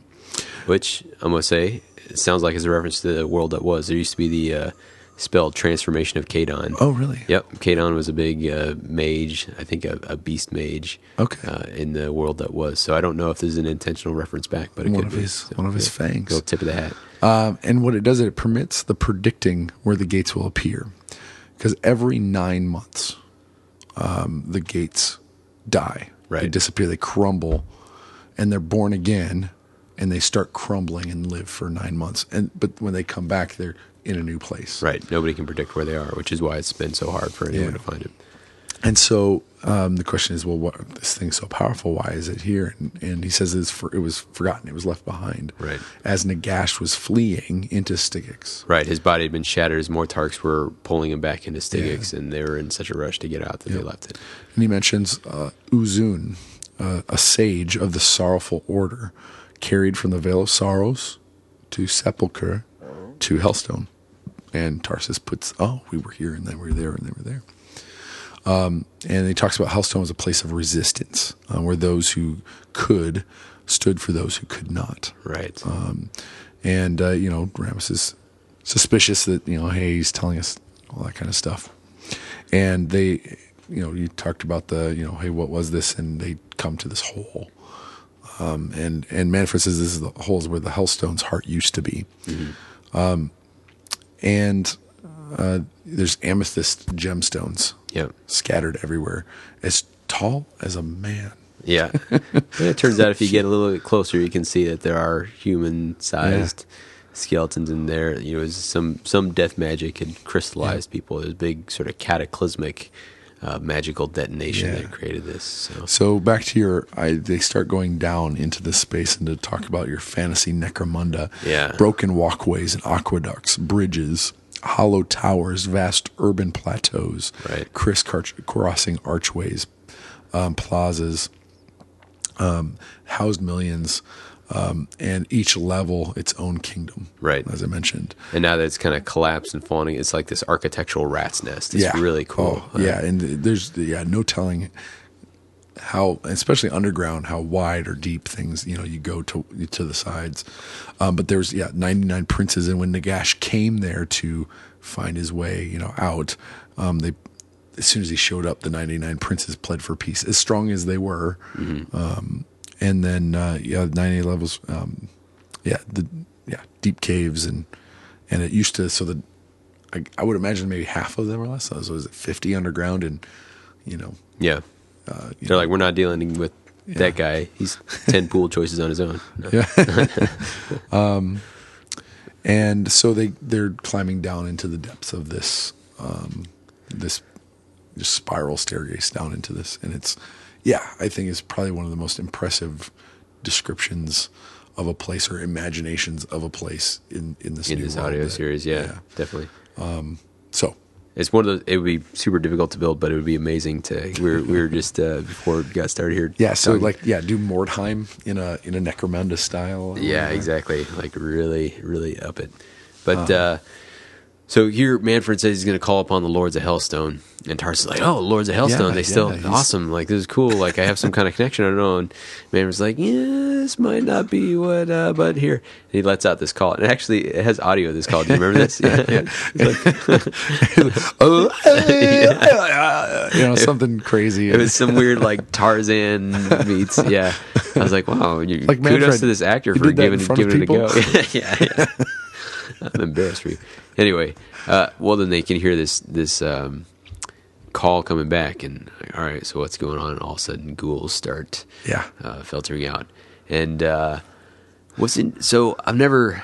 I've never found ghouls especially interesting. It was like I didn't I didn't get it, uh, but here they've got an interesting role as Yeah. they're like the previous inhabitants Yeah. of Hell's. They just like degraded that much. Uh, you know, they've de- Yeah. become degenerate and they're They've, you know, I'm, yeah, I imagine that, you know, it's kind of the thing where you, like, okay, we're survivors. We're, Yeah. we're free people down here, you know, yeah and we've had to survive on some pretty bad things and Right. eating each other, maybe. exactly and- in this death sort of stuff. saturated magic and all Yeah. that sort of thing. So it, it adds it adds like a little touch of the tragic to the existence of these these ghouls. Like they were part of this proud civilization. Yeah. Not that they were always just like these weirdo cannibals or whatever. Yep. That So so. it's a process. Yep. So that was uh, again. Um, And Mannfred um, goes up to them and he cuts his hands and he bleeds for them and they eat it. Yep. And drink of it and they're communicating and they're at, seems like they're barking at him and asking questions and he's able to answer. Yeah. Um, and uh, um, so the he kind of gets them to go and search Yep. for this uh, Fang of Kid- Kidon. This is going to go go past the word basically there. So they're going to go Yep. word of mouth, pass it to all the different tribes, and uh, so they're like, all right, well, let's set up camp, and they start setting up their defenses, and they kind of blink, and Mannfred is gone. yeah, because they're not really sleeping. Right. It's not a thing that they need really. They're But just yeah, not sure where to push onto, and they do. They occasionally need to rest. I mean, you remember some in the realm of life where they were getting fatigued and Yeah, all that that stuff was, in the long some magical push. fatigue there. Yep. But uh, yep, yep. Um, so yeah, Nagash is no longer there. But Mannfred. sorry, God dang it, Mannfred. I can't help but utter my master's name. but uh, uh, so Mannfred's not there, and but but somebody else shows up. Um, there's a, a beast herd that kind of cl- is clamoring around um, above them uh, in the other levels, and um, the, the the beast lord's pretty nasty. It's pretty obvious that this is a Nurgle um, imbued Yep. um, clan is, and the leader's name is Slough Scale. And Yeah. while he's talking, he's like peeling scales off his skin. And Yeah, he's got kind of a lizardy aspect. He's some he's a Nurgle sorcerer, and that's Yeah. you know a lot of these guys. You say, oh, I know exactly what model that is, and this one, you know, it doesn't At match. So first fine. time I read cool. this or heard this, I thought maybe this was Throg. oh, like I just heard it Yeah. because it, you know, just the Lord Sure. and, and Scaly and that sort of Yeah. stuff. So I was like, oh, Throg's here. Yeah, Um, But not No. not so. Yeah, not so. Um, so there's some, you know, some back and forth, and they start to fight. Battle goes on for a long time. Portions things collapse as Yeah. you would expect inside of this enclosed structure. Um, but Ramus is like, I mean, these aren't the same beasts that were they had fought up above. Right. These had been nesting here and living here. They've obviously, through the noise that they've made, disturbed these guys. sure. Um, and Ramus is like, Mannfred knew this was going to Yeah, happen. he knew it. That's why he bailed. and so. he left us to take the brunt of this while he got his his treasure. Yep. Um, they managed to drive off Slough Scale and his beast, and they push on further without Mannfred, and then they come to a big. It almost reads like an amphitheater, like all these this big kind of slope sides. I don't know if you read it the same way. All these crypts uh, Yeah. built up along the side, and then Yeah. uh, Slough Scale comes with another. You know, some chariots are out, and they've got. They've got uh, Blight Kings coming out, so Yep. it's a it's a full on, and the Stormcast are so very badly beset. and, yeah. and um and yeah yeah the the I can't I couldn't totally pinpoint um listening through this a couple of times exactly what that but I like the idea that you paint there of just this like circular space um crypts all around yeah, I guess maybe I was thinking of yeah, almost like uh, the mailboxes at the post office. Sure. right? You just got like rows and rows and rows and rows and Yeah, yeah. and columns and and of these Yep. openings, and so just kind of like you know, if you go into a crypt and you've probably seen on TV like where somebody's laid them rest and they've got maybe a couple of stacks of them for their family or whatever. Mm-hmm. Yeah. but just that times thousands. right, exactly. Um, so and, and just kind of all around. And so yeah, they come and kind of attack and ambush. Um, there's some pillars that get knocked down, some huge uh, pillars that get knocked down, and then as they're fighting this and and whatnot, um, Yeah, Stormcast badly beset. Looks like they may lose Yeah. this. And uh, guess who comes to rescue yet again? Mannfred. Mannfred and his uh, ghoulie get together. yeah, a huge number of ghouls. I think it even mentions uh, you've got some crypt horrors in there. Yeah, the, the yeah, big some style, bigger come ones that are more muscular and, Yep, and that exactly. sort of stuff. And yeah, more than what what um, Tarsus thought could possibly be down here. So this evens it up. All these ghouls pouring in, and Yep. you know it, it makes a it makes a show of like, hey, they're they're coming down. I don't know. Are they coming for the Stormcast? Are they coming for chaos? It says you know they they came to Yep. uh, wipe out the invaders of their ancestral home, and that's still not clear. But then they pile into the chaos, and And and it's worth mentioning too that through the last couple since that first book, uh, first audio where um, Mannfred raised the skeletons, Tarsus has been avoiding him doing that again. Yeah, there, there's an interesting uh, comment where he says uh, something felt you know horribly wrong about raising the dead to fight again, And I was like, hmm, interesting. You know, Sigmar is doing something along those lines. You know, there is, there is, uh, intentionally or not, they, there are these parallels of like, hey, you know, we're uncomfortable with you raising the dead, and you know the stormcasts are are being brought, brought back from the dead. That so, But um, but so he, uh, you know, Mannfred's like, shall I raise more? You know, whatever. And and Tarsus has kind of held him off of doing those things. Mm-hmm. So to have Mannfred, you know, have because I, I can't imagine that Mannfred feels like he has to feel naked fighting without just hordes of things around him. Mm-hmm. well, and he, he this. That's what that's what in in this case he, he does. He opens up the crypts, and Yeah. calls them forth, and all these. So you got ghouls Yeah. climbing down uh, this, and then out of the crypts come uh, spirit. Mm-hmm. Um, I'm imagining spirit hosts, cairn wraiths, Yep. tomb banshees. All I think just full on skeleton warriors are are, coming The on. skeletons And, as yep, well? there's some black knights and all that Oh, because cool. it talks about a talks about a white comes down and KOs somebody right next to Tarsus and actually salutes him. And Tarsus is looking at this guy, and the guy says Tarsum. And Tarsus is like, "What is he talking about? I still haven't put it together." You're like, "Okay, buddy." Yeah. Uh, but then he goes off. So, so these these Reforging uh, makes you a little, little dull. what, what's that? Yeah, Being right. reforged makes you a little Uh, dull yeah, I guess so. Uh, or dim. or both. He's, you know, but it, it is this cool thing where like these previous inhabitants of Helstone are clearly recognizing him, so we're Yep. we're locking that in as well. Yep. But uh, the forces of Nurgle are chased off. Mannfred has his artifact. They say, "Why didn't you just tell us what you were going to do?" And he says, "Well, would you have trusted me?" Yeah, like, yeah, if you'd told me exactly what you were Yeah. doing. Yeah, exactly. Um, but yeah, he talks around it and he says this this is the only way and you guys could handle it, you know. So he Yeah, I've got some ideas about maybe what he might be doing. right. But Well, um Now But they yeah. have the uh, they have the Fang of Kadon. They have fought off Nurgle and they're ready to push on. All right, so we head into the fourth installment, Bridge of Seven Sorrows, and once again a Nagash monologue. I feel like this should be like a old 70s 60s tune to this the Bridge of Seven Sorrows. Yeah, no, I mean like a, a classic country tune or something. Yeah, something. or like like a Crosby, Stills and Nash going on. oh yeah, there. sure.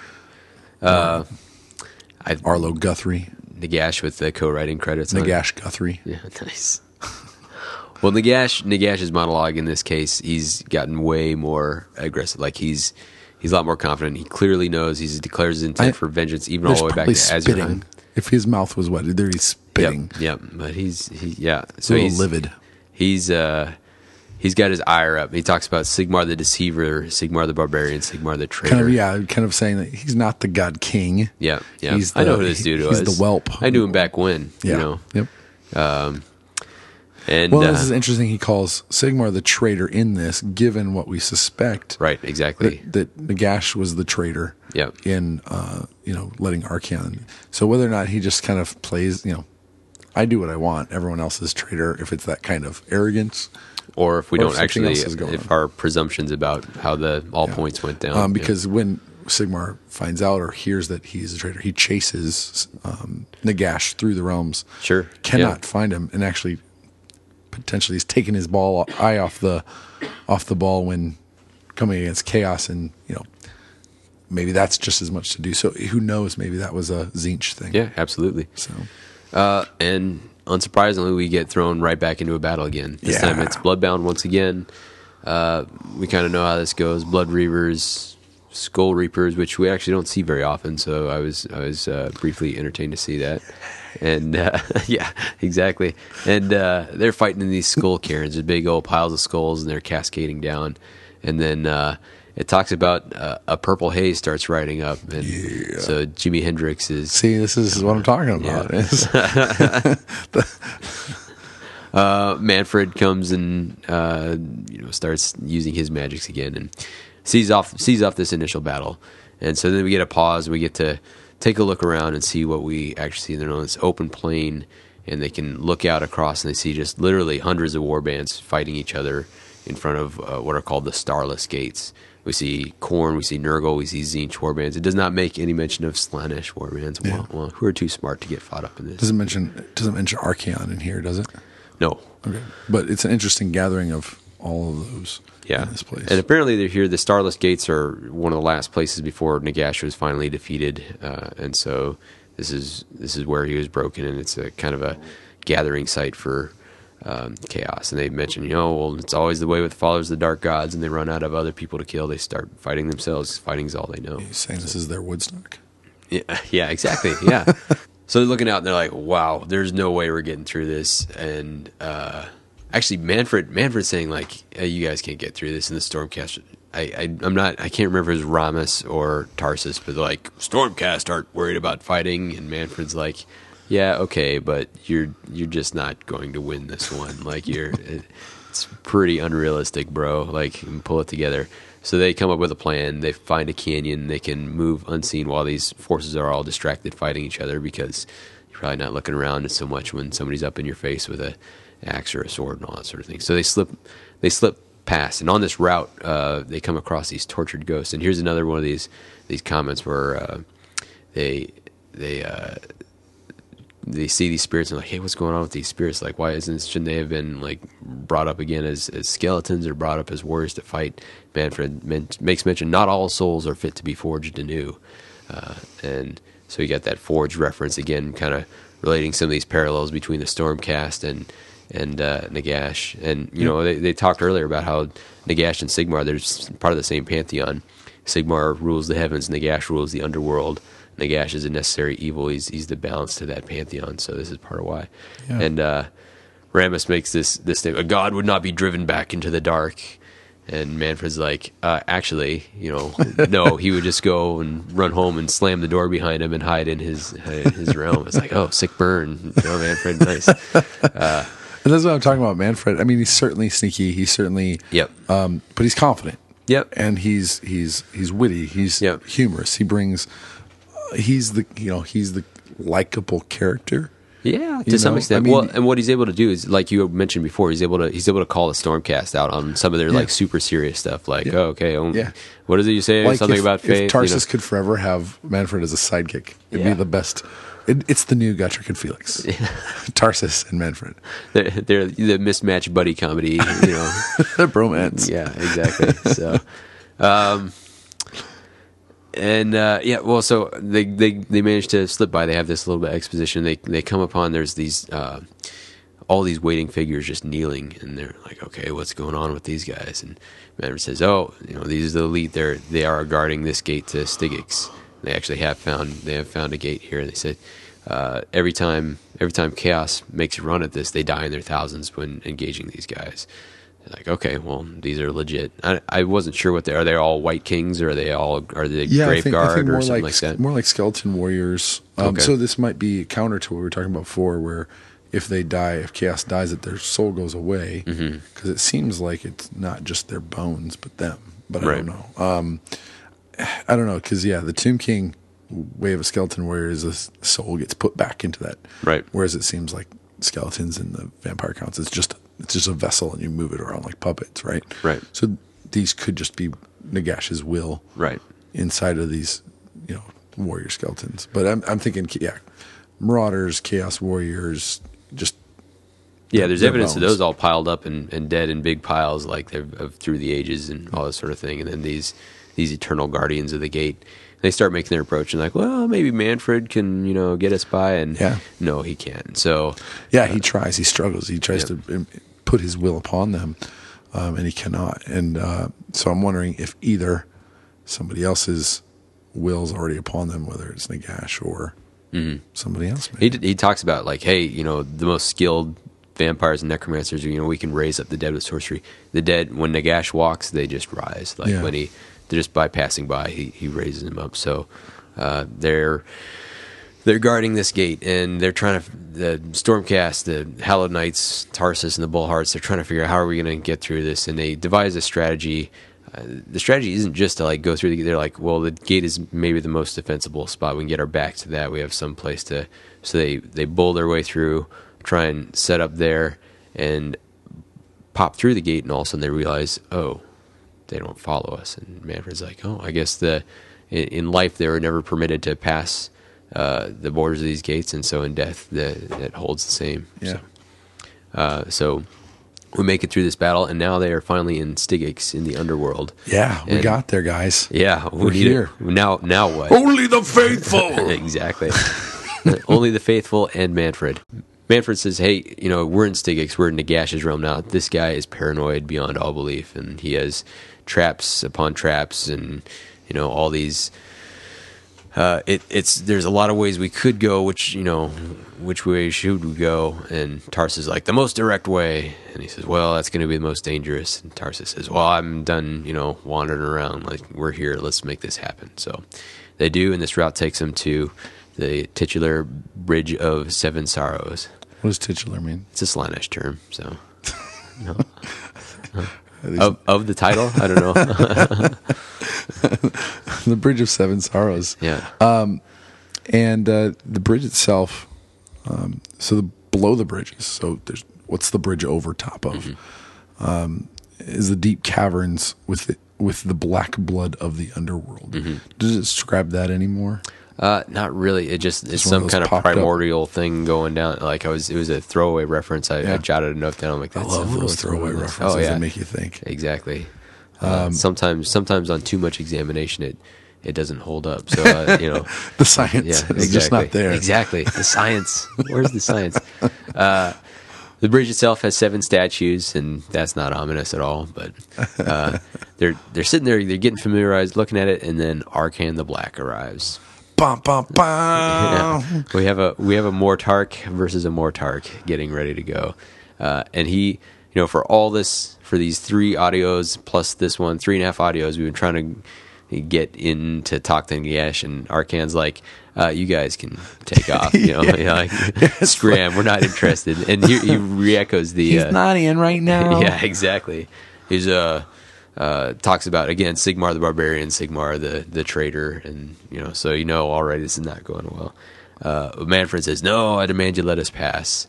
And uh, so we have a little bit of interaction here, and this is interesting because we've seen some stuff from Mannfred before, where um, some of the interactions with with him and Tarsus, and there's some implication uh, that they knew each other when Tarsus was Tarsem.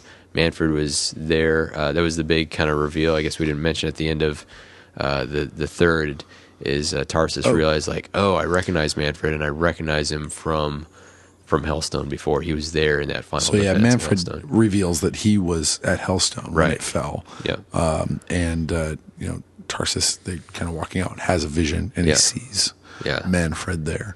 So um, so They sorry. have yeah. Well, sorry have- about that, guys. They have a they have a connection prior to this, but So we know that Tarsus, formerly Tarsem, and Mannfred, formerly Mannfred, had fought together at the Battle of Helstone before it fell. Right. And so coming into here, they've got some.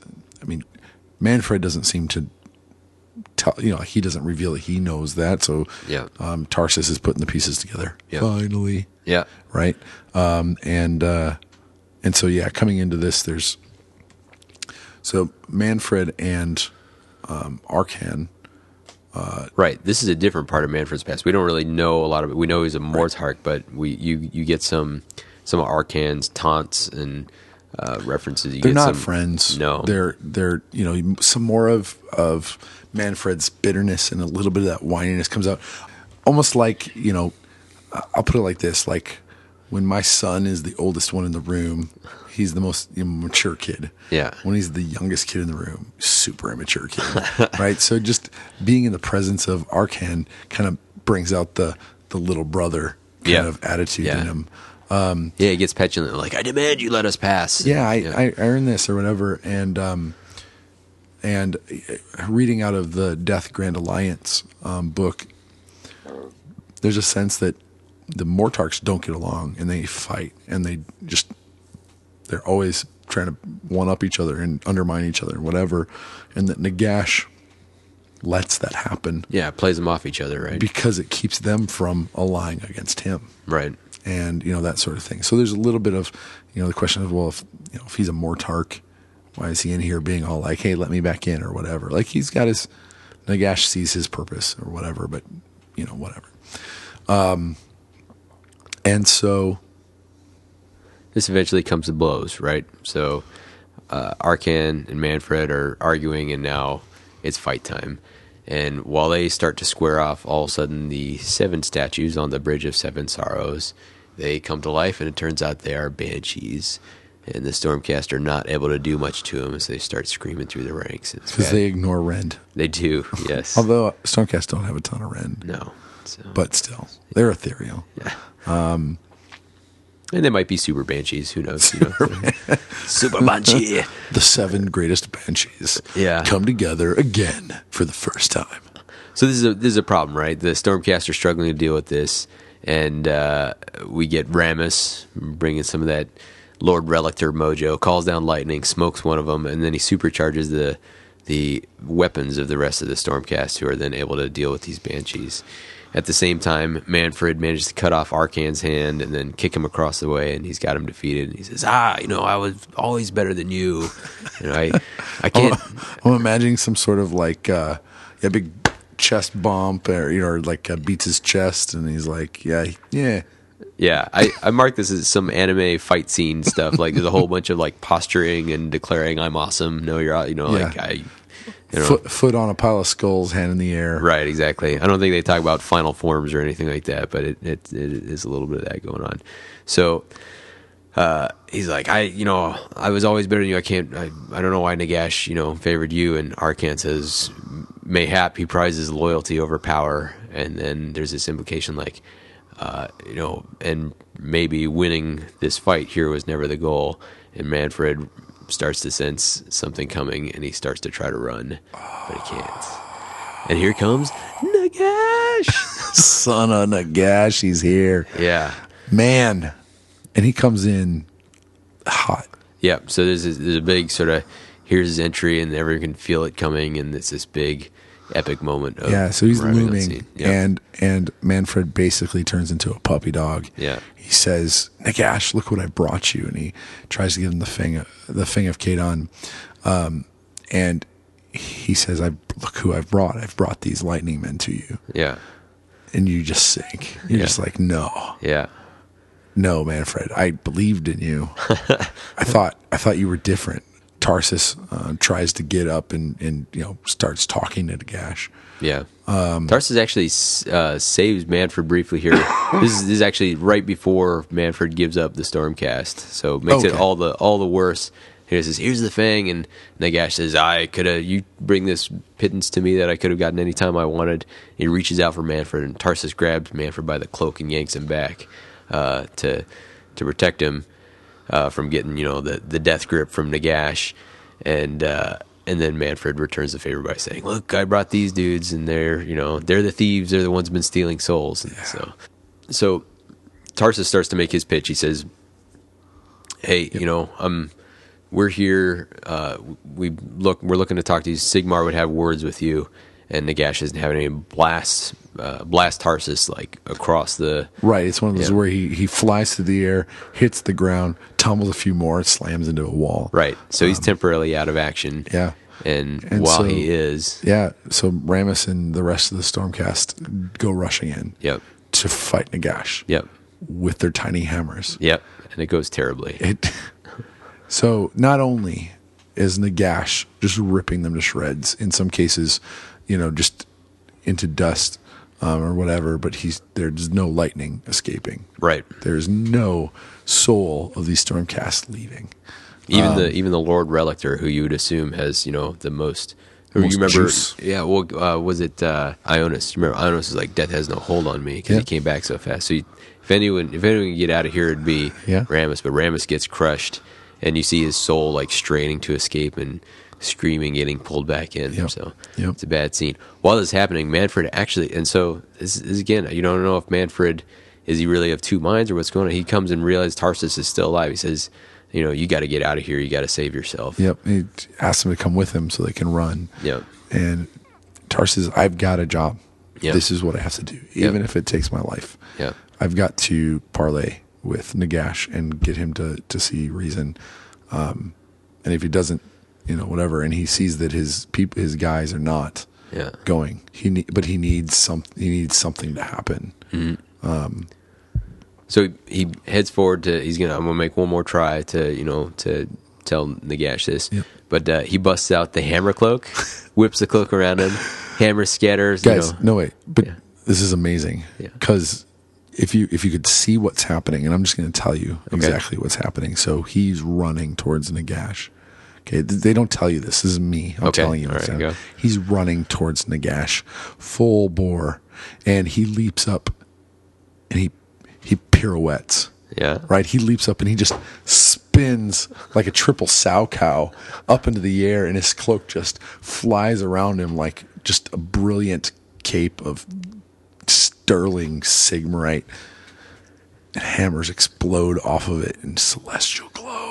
And this uh, this apparently is enough to break Nagash's concentration. and All those souls go rocketing away. So yeah, so yeah, breaks his concentration. They get back. Yep. If Um, Nagash was torqued off before about thievery, now he got to like watch it firsthand. So, uh, so now it is just because Mannfred is scampered. Now it's just Nagash and Tarsus, and Tarsus goes and does the And he leaps up into the air. Yeah, And you think he's going to get this amazing blow on Nagash. Nagash waves his hand. And he's frozen and then gone. Like all, I think all it says is and he was no more. He was just like, no more. Just with a gesture. and uh, and then we head to the ending monologue. And if you're wondering what happened to Tarsus, you don't wonder for very long because this monologue is directed specifically at Tarsus's trapped soul from Nagash. Uh, and it sounds like a real bad a bad hand of cards for Tarsus here. Nagash promises to pluck him apart and dig dig into him for his secrets. Uh, and so this is implication not just for Tarsus, but for the Stormcast as a whole. Yeah, like reverse engineer Right, how yeah. how this is even possible. Right. So if Nagash can figure out the secret of the reforging, uh, how these souls are escaping from him, maybe he can stop it. So Undo the whole We got problems. So And then he says, "My Mortarch's ready, my 999 legions." exactly. So Nagash is mobilizing. Yeah, in all realms at once. Yeah. like it's not just in Shia. She's Yeah. Um, pulling the dead from everywhere. Yeah.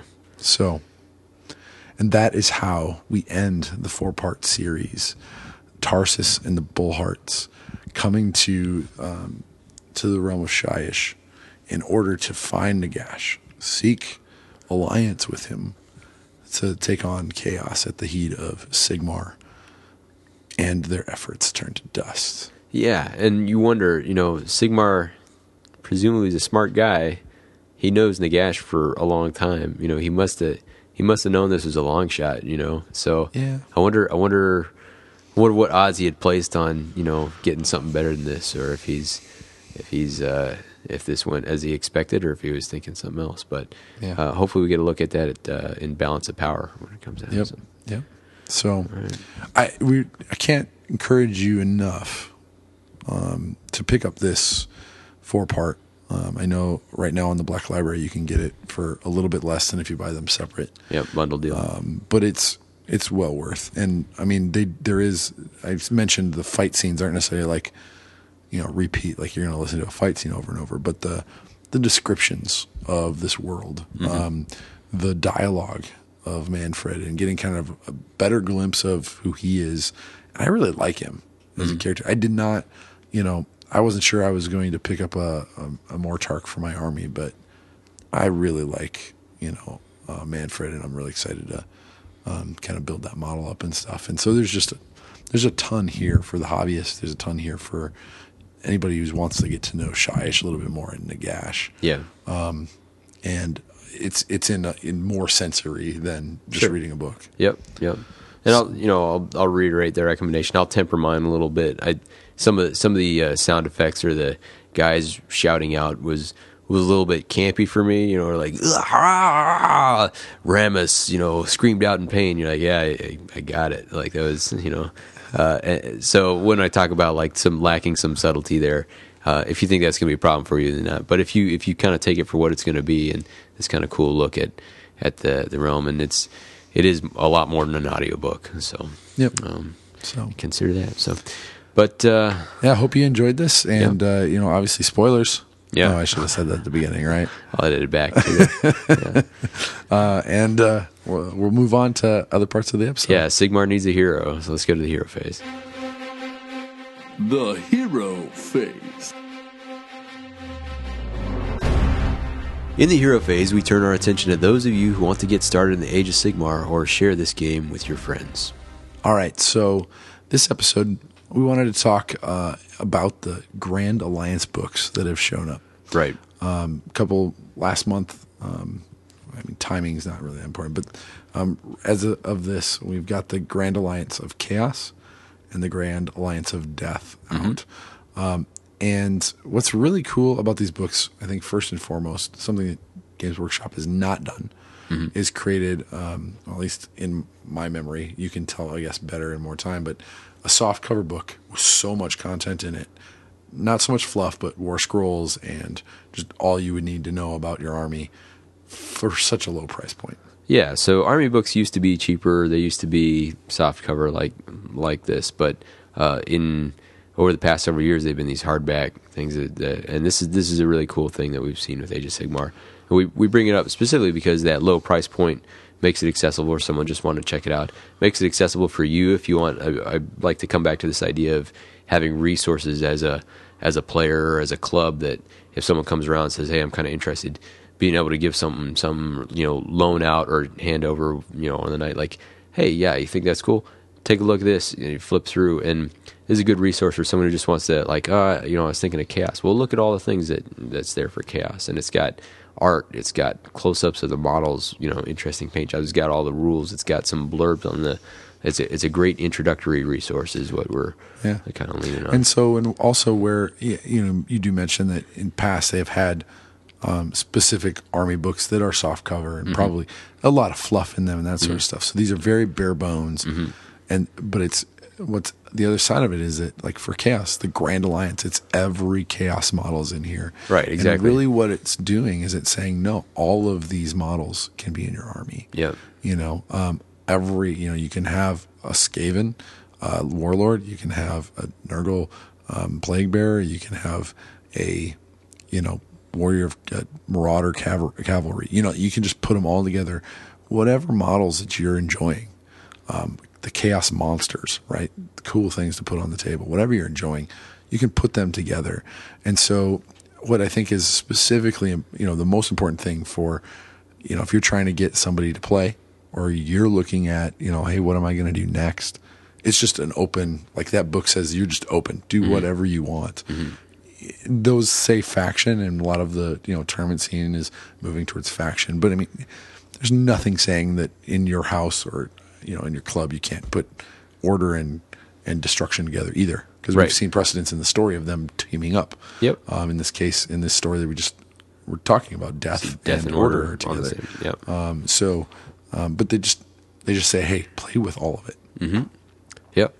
And so because it's got so many, uh, again, all those little factions, a little bit of information about each of those mini factions to get your creativity flowing. Uh, and you can look at some of these other things that, you know, I, I've got an army that is Slaanesh. Well, let me look at some of the other ways something might tie into that. Like you were talking about with, uh, we were talking about your army with the, the Skaven uh, project that you're working on, like their clan Moulder. Well, you know, maybe they captured and ratified some ratified. Yeah, so they, maybe they took a chimera, Right. and uh, experimented on it, Right. And were able to kind of turn it, you know, get a little bit more rat, uh, you know, DNA in there or whatever. Sure. Um, and I, you know, literally, I can take, I can start with that rat clan, and I can pull any other monster Mm-hmm. from all of chaos into that, and say, yeah, I, you know, I Yep. made that a part of my army. They, I grew that thing down in my nest. you Yeah, know? exactly. as an example, um, you know, just flipping through the the Death Grand Alliance, um, they talk about um, the blade of the Blood Queen. And this is talking about Neferata, and gives you a little story about how her and her soul blight um, kind of horde and her um, harbingers um, in Archai, the Morghast, kind of retreated at Chaos. And what she was able to do is manipulate a Wight King to have his um, armies of bone kind of protect on the edge of her um, realm, um, and you know, kind of made him do the the work of fighting chaos for her. And so, just this idea of how would you fit and that how she took and raised some of the those chaos warriors up to to kind of replenish his armies so how would you put these bones um, these skeletons these um, zombies alongside of Neferata and and her soul blight. Like it just it gives you some backstories, and there's Yeah. a bunch of these for each of these different types of of you know like the death rattle, which is the bone, um, and and and skeletons, the flesh eater courts, which are ghoul, ghouls and and such. So just gives you some point of reference inside of the realm for each of these. Yep, and at 33 if you're paying full price, 33 bucks for the Chaos Grand Alliance, half that for the Death Grand Alliance.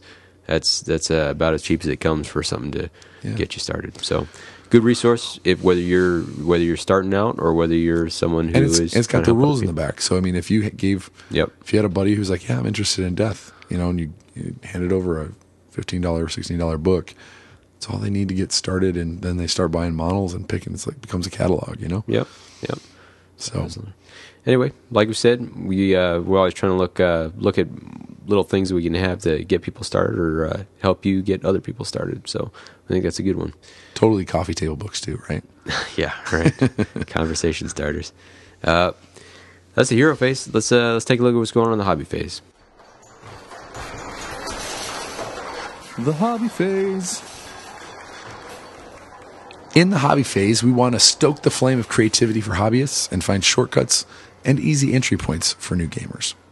So in previous episodes, we've a lot of times used the hobby phase to kind of brainstorm what we might make a table look like. Like what would the realm of metal look like? What would it? Now we kind of focused a little bit on that with the background here, and we saw uh, with the audio drum, we saw a number of different places in the realm of death. So we've kind of already touched on that. I'd like to take the opportunity to uh, take a look at Eric's army. He's uh, done a, a whole lot of work on this on this uh, Death Army. Started it prior to Age of Sigmar coming around and has adapted it for that. One very cool thing that you know, whether it was in Warhammer or whether it's in Age of Sigmar, one one very cool thing you can do with uh, with undead armies, with armies in this Grand Alliance of Death, is you can kind of tell a story with them. Like they, by their nature, this was something before it died, right? It Uh, has a history, it has exactly, and so it's a. I, I find them to be a storytelling model just right off the bat. And Eric, you've taken that and really run with it. Yeah, so um, I got my start during the end times when the the Nagash model came out, and everyone was like, you know, blown away. And it was the first big model that I'd picked up, and I'm still looking forward to finishing him. um, but it's been about a year and a half that I've been working on this army, um, and at the outset, you know, I started painting a few things and thought they were cool and whatnot, but like you said, the story really grabbed me, and I was like, well, what what do I want to do with this army? And um, what the the story was so, and it's been adapted a little bit to Age of Sigmar. Um, the the the Count uh, Ravenclaw uh, is a German name uh, for Ravenclaw, and uh, he's a he was a human. Um, he had his um, kind of court and things that he uh, um, had, and at some point he took on the soul blight curse and became a vampire, and um, did not. Uh, I, you know, stumbling through this because Age of Sigmar, and we're just learning about Shyish and trying to fit it into this space, and so uh, I'm stumbling a little bit with the, all the backstory. But in essence, what he's done is, as he's um, traveled the realms a bit, um, he has gathered the bones and remains of other armies. So he's come across battlegrounds or fought battles himself. And as he's done so, he's claimed kind of prizes from here and there.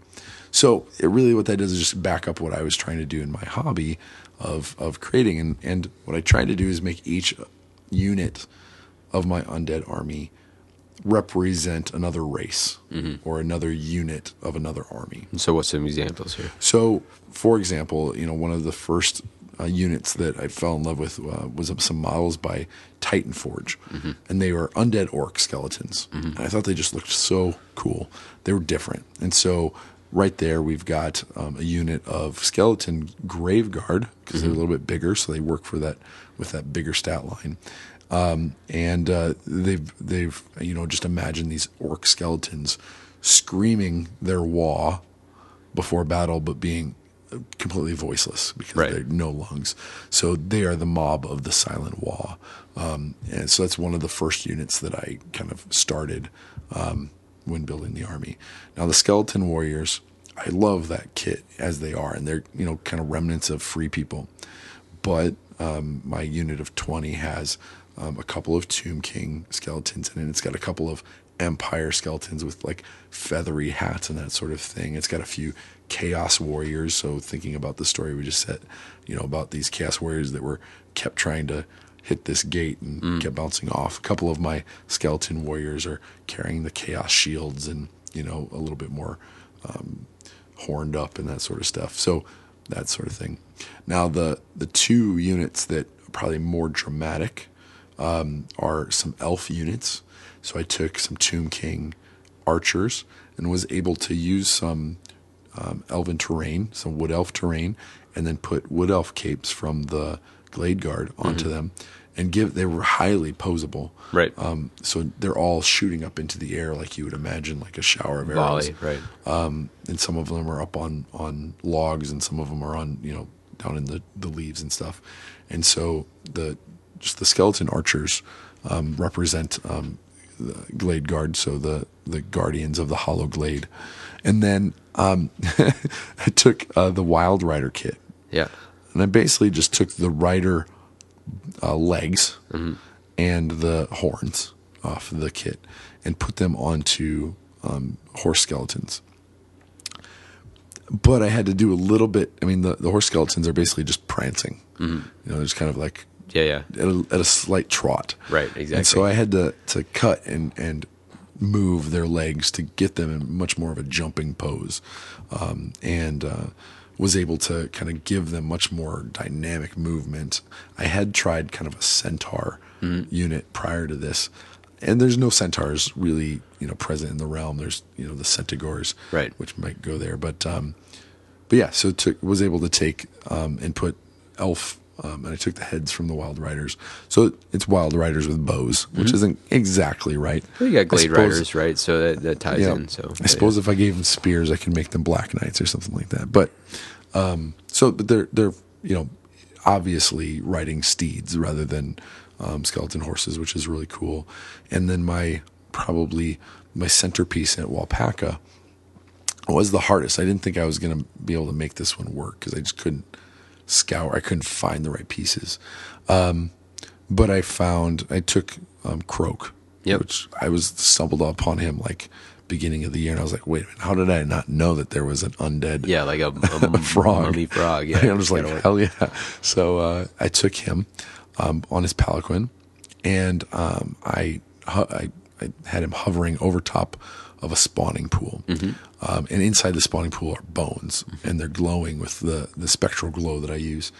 And the so this is cool. Um, and I don't know if the spawning pool totally fits right with the new uh, Seraphon, you know, um, but I think it works. Even if you don't, I mean, you've painted up to have that spectral yeah. glow, of the ethereal thing. So even if someone doesn't identify it as a yeah. spawning pool, it still it still yeah. works. and I'm, I'm going to get some those spirit hosts kind of coming out of it in a future iteration.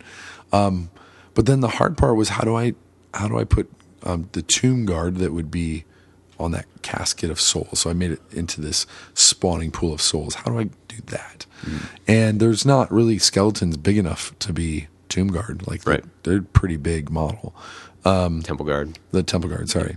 Um, and so temple tomb guard. And they're and they're lizards. And so I I found a company, um, tabletopart.de. I believe, that had just different skulls from the different races, specifically Warhammer races. So there's some demon skulls and some of that sort of stuff. And they had these kind of you know t- um, triceratops type skulls, like you would mm-hmm. imagine. So it's like okay, I've got that.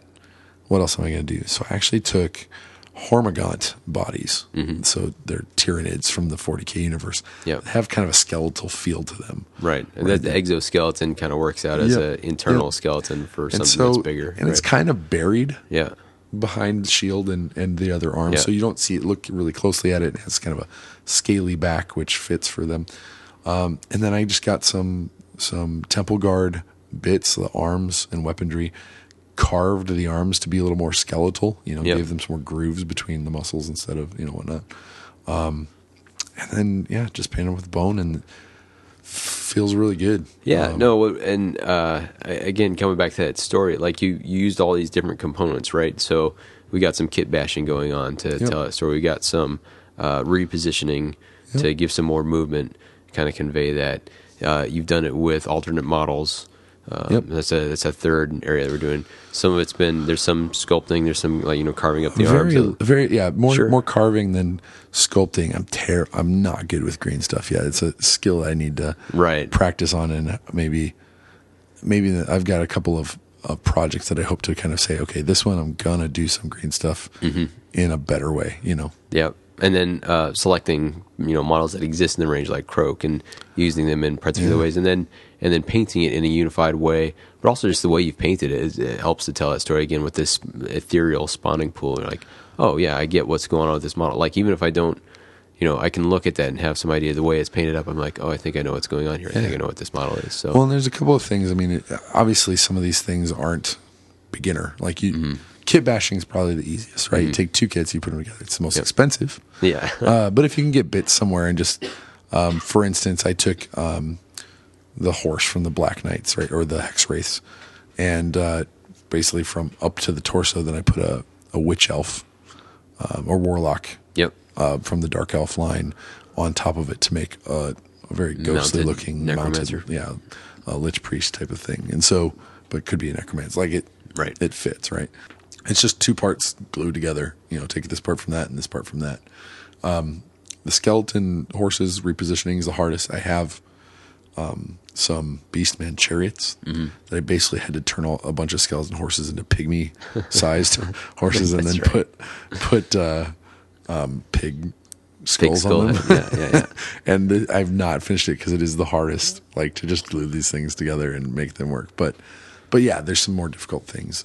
Um, as for the painting, I went for very minimalistic bases. Mm-hmm. I use um, caulk, some some um, latex caulk, like you'd get at the in a caulk gun. Sure. At the, it's, and I put scrape that all around for kind of like a muddy base. Mm-hmm. I paint it, I dry brush it, and make it real simple. Maybe I put some bits from different things in there. Yep. Kind of stuck up. And then you're right. I, I usually pick. I got a, a magic color for my armies, and so for this army, it's kind of a toothpaste green, and then dry brush with white, and it just yeah, it pops. I don't try and wash it or do anything else to it. And, Yeah.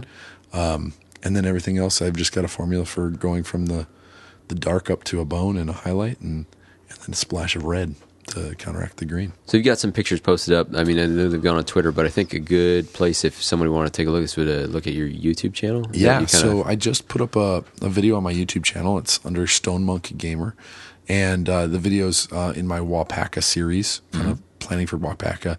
It shows me putting together my display board. Oh right, yeah. So I, you know, I listed off kind of six things that helped you tell that story. The seventh is this display board. Yeah. You know, really kind of Yeah. unifies it. Ties So I've, I I have a castle terrain piece that I built up experimenting in some castles terrain and put that up in the tenor on top of a, a back center on top of a hill and a walkway that goes down. There's a spiraling stairway that comes down that my skeletons are marching down and across a little bridge over the, mm-hmm. the spectral river. Um, there's a you know swamp that the Lord you know that the casket of souls was was sitting in the middle of. Um, you know that sort of thing. There was a castle wall with a hole in it that the orcs were kind of pouring out of as if it was like a cave down into the the wall. So just yeah try to theme different parts of the board to the different units and and make it feel unified and and like they were coming out of there where they'd been gathered you know kind of thing. So uh, but yeah check out that you know youtube channel. Um, starts with the board and then i do a walkthrough of all the units and stuff um, and obviously I'm always posting new stuff on the on the Twitters. Yeah. So Yeah, absolutely. Check. I mean, I I have the advantage of getting to see it up close And beat many it. a time, and be kill it. actually we're going to talk about that in a second here in the campaign phase. So, you got anything else you want to touch on this, or pretty good? no, it's it's it. I so I'm working on some really fast and dirty kind of tabletop armies. Yep. And then this is my take my time. Labor of love. Yep. Yep. High conversion. Do a lot of work for each Yep. model. Yep. And just yeah. So it's good to have both. It's good to not kind of sit yourself in one spot. Exactly. So, all right. Well, let's move to the campaign phase. The campaign phase. In the campaign phase, we explore how the plastic hits the table rules, scenarios, new tactics, and narrative campaigns. So we just told you how Eric's army got to the table. Let's talk a little bit about once it's on the table. We're going to talk uh, in general about death units. Obviously, we have not played with every single one or against every single one. I haven't but, built uh, them all or put them all on Sure. the table. Although you've built a lot, I mean, uh, even even on the lead up, there's there's models you did not take to Wapaka that you Yeah, built. so I mean, a lot of the I was, I was doing a lot of switching out of like what heroes do I take because what Yep. abilities do I want to give, and Yep. a lot of them work with the. So I have a basically a skeleton army, Mm-hmm. um, and I really just like skeletons. I like the look. I like the clean cleanness of them in Mm-hmm. the sea of like muddy and dirty. Zombies are gross and ghouls whatnot. Um, so mostly we've played with the death rattle Yep. you know, kind of stuff. Skewed with- that way, for sure. With different heroes and different uh, Yeah. war machines. And I'd say if and anything, it, uh, yeah, a lot of the supplementary stuff has felt like Tomb King Yep. um, related, but or, you know from those scrolls. But uh, let's start it off. Give me give me an overall sense of how you feel like. Um, I would say Death Armies overall, but let's you can speak more specifically to yours. How how Yeah. the what's the the strength and weakness of it? Yeah. So on one end of the spectrum, and I don't play this spectrum, but the the zombie side of the spectrum is definitely an overwhelming horde side of the spectrum, where um, that particular unit kind of becomes the center of the army because you're growing it. You can have multiple units of it that mold and press into one, um, and they're hard to get rid of, and they're hard to to put down. Um, and so they, they really play like you would expect zombies to play, and they get brutal the more of them they are. Just the the to hit, I think they get down super low. Yep. And you know, there's a few things to buff them, but they're not. It's not a wide range of things. Um, you know, some of the heroes will, but um, necromancer will will buff buff them. Um, there's corpse carts that will buff them, um, and there's a couple other maybe heroes that help them out, but not many. So they're kind of an isolated side of the army that you know you would if you want just this horde of things that works really well Right. do that and i think you know you've got kind of three horde types in death you've got flesh eaters um, you've, which is Ghouls. ghouls Yep. um, you've got the night walkers Dead walkers. dead walkers which are the zombies, Zombies. and then you got the death rattle which are the, the Skeletons. skeletons. and they're all kind of they all buff they get better as you get higher in number. Um, but they work slightly, they work different you know they just a little bit differently. And so the skeletons i've from day one i've wanted to have a group of 20 maybe 30 skeletons on the table. And 20 has been really nice. It doesn't feel like you're putting too much into skeletons warriors. Um, but they're basically if you can atta- if you can manage i mean the, the trick with them is if you can get them all 20 of them to the enemy and attack first Right. you're going to do some damage Yeah. it's going to be great Well, and here's so playing against it, and we- we've kind of strayed off the the overall thing, but you know, talk, talking about these skeletons. Um, there's a number of units here that had gained these benefits. You know, we talked about zombies or skeletons, and then uh, key with the undead is that your banners will bring people back. So a lot of times, the strategy against some of these some of these armies would be like, well, okay, like if I if I chip five dudes off this unit of twenty four. It's going to be manageable, and they're going to be underneath their, you know, their twenty breakpoint. They won't have that benefit Yep. And the key is to yeah, get them underneath that magic number that get gives them them one extra it. hit. Or, but I can't just fire and forget. I can't just knock those five off because they're going to come back. That banner is going to start bringing them back. So uh, you, it's uh, is, there's always been this balance of like, all right, I, I kind of don't want to hit this unit until I can wipe it out. Although on certain turns, like it it um, it can really change change the priorities on who piles in when. It's like, Yep. you know, I can't let these skeletons fight before uh, before I get a chance to chip some of their guys off. And you know, from the other side, you're like, well, I really want to Yep. swing these guys. So it's it's interesting how even that that small unit. Speaking from an overall term, what I've what I've seen. And it's you know specific to your army, but I think in general it's not a it's not a particularly fast army. It has some access to some fast elements, but overall, yeah, you swap out um, the speed for some reliability. right, So you you are guaranteed a six inch charge. right, yeah, this is a good point. Um, Is it- and so you you're shambling forward Mm-hmm. at four inches, um, but you're guaranteed. So you're basically guaranteed a ten inch. You know, if you're yeah, 10 if you're ten away, you're going to make I'm it into combat. Ten and a half because you only have to get within half, right? right, right. So. and then um, there's a few things that buff that movement. Um, so the necrotect Yeah. um, gives you a plus three to your move. There's a few things that will give give you a little bit of speed boost. um, and we're just looking at the the new Death Rattle Legion scroll that gives you a four inch move in your hero phase. Right? Yeah. Um, so it's an additional four inches of movement. So you're basically Yeah. turning a four inch movement unit into an eight inch. Yeah. Speaking of that one particularly, uh, it'd be interesting to see how that applies if you could retreat out of combat and use that and then head somewhere else. I don't know. I don't know how that'll play out, but. Yeah. yeah, that that can really unexpectedly boost some speed. But Yeah. um, but at its core, it's it's felt Yeah. like you know not reliability like we talked about the reliable charges Yep. uh, and bravery 10 is big about being Well- reliable like you can you can take those hits and not expect the whole thing Yep. to just uh, collapse And here's where I think um, uh, undead by far are the best summoners. Hmm.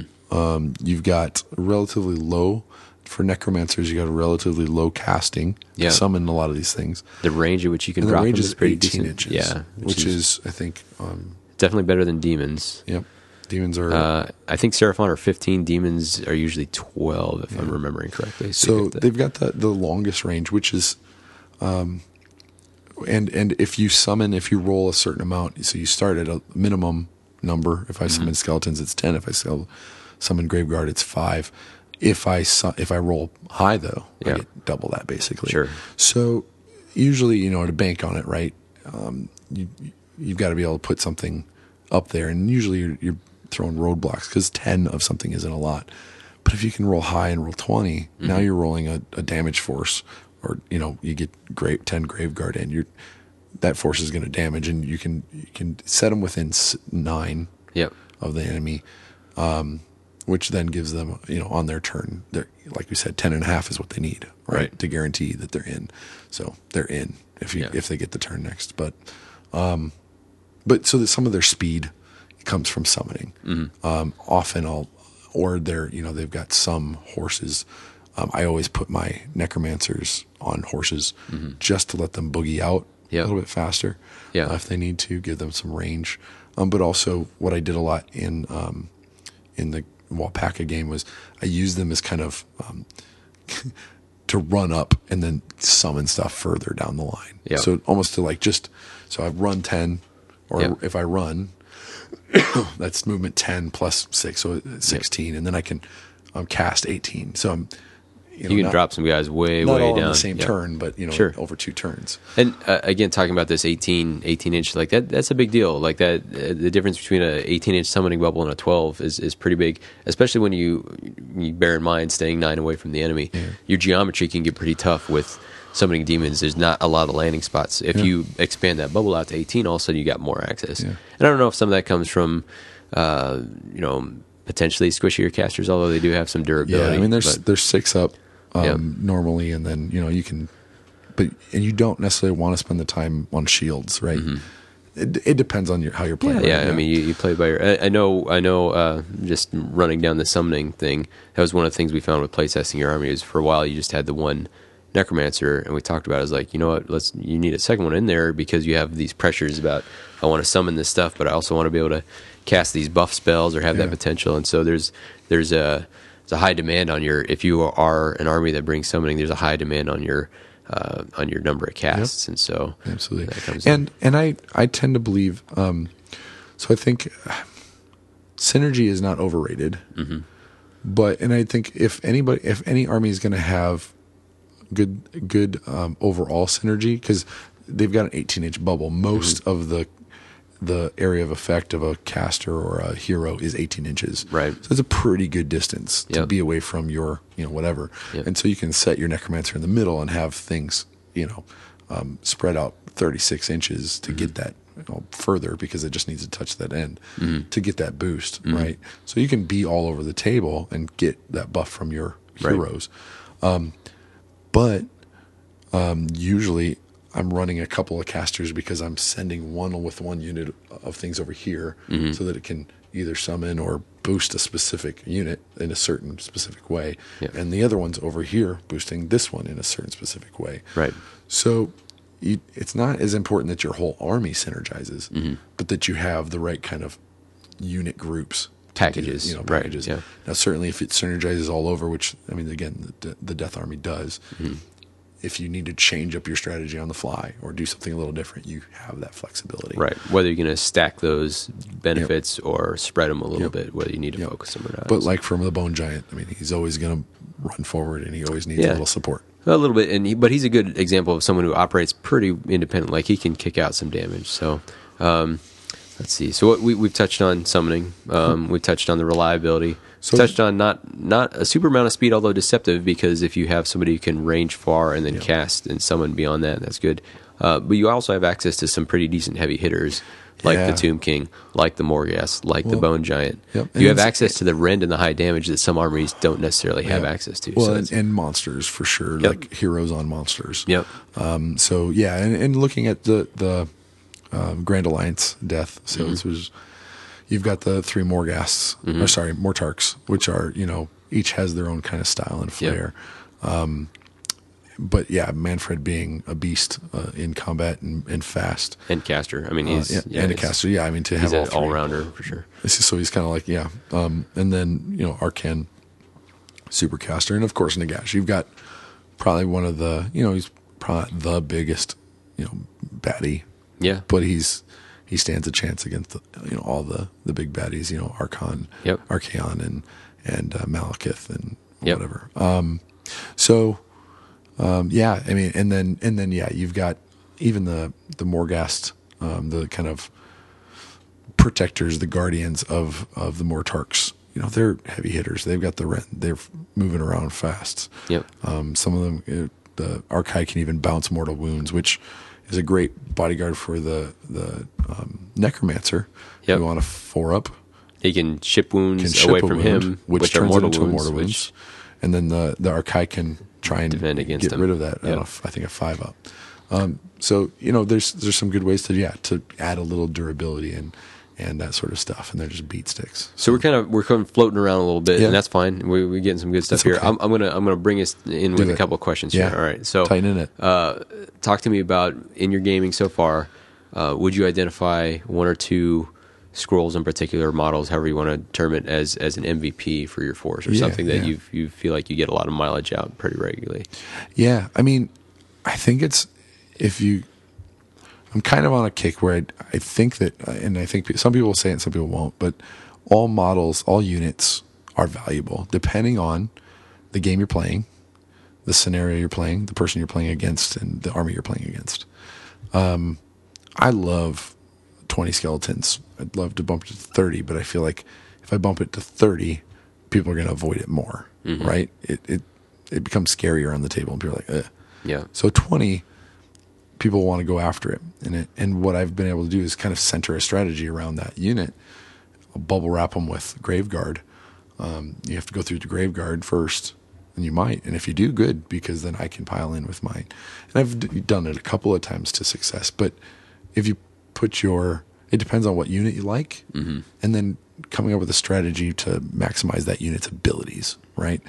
Um, I like my the Necromancer um, because he's a utility. does does a ton of different things. I mean, obviously you can buff a, the save. You can you know with a Mystic Shield you can do the core things that you can with your wizards. It's his spell. His spell is double pile, right? But then yeah, yeah. but then he's got his own double pile, and then each then it's the summoning. Yeah. Right. Um, so the double pile in for skeletons is brutal. On top of that, again, if you put um, my strategy is around those 20 skeletons getting in at full strength and doing mm-hmm. what they want to do. Mm-hmm. Um, so a double pile in at the right time is great um, to to just amp them up. Mm-hmm. Um, and so of my army, they they put out the most damage, but they're also the most you know. It's timing. It's it's finesse kind of right, thing. Exactly. Which you don't think of like a horde of skeletons being a finesse thing, but I mean, they can if you don't protect them, they're going to die pretty fast. So sure.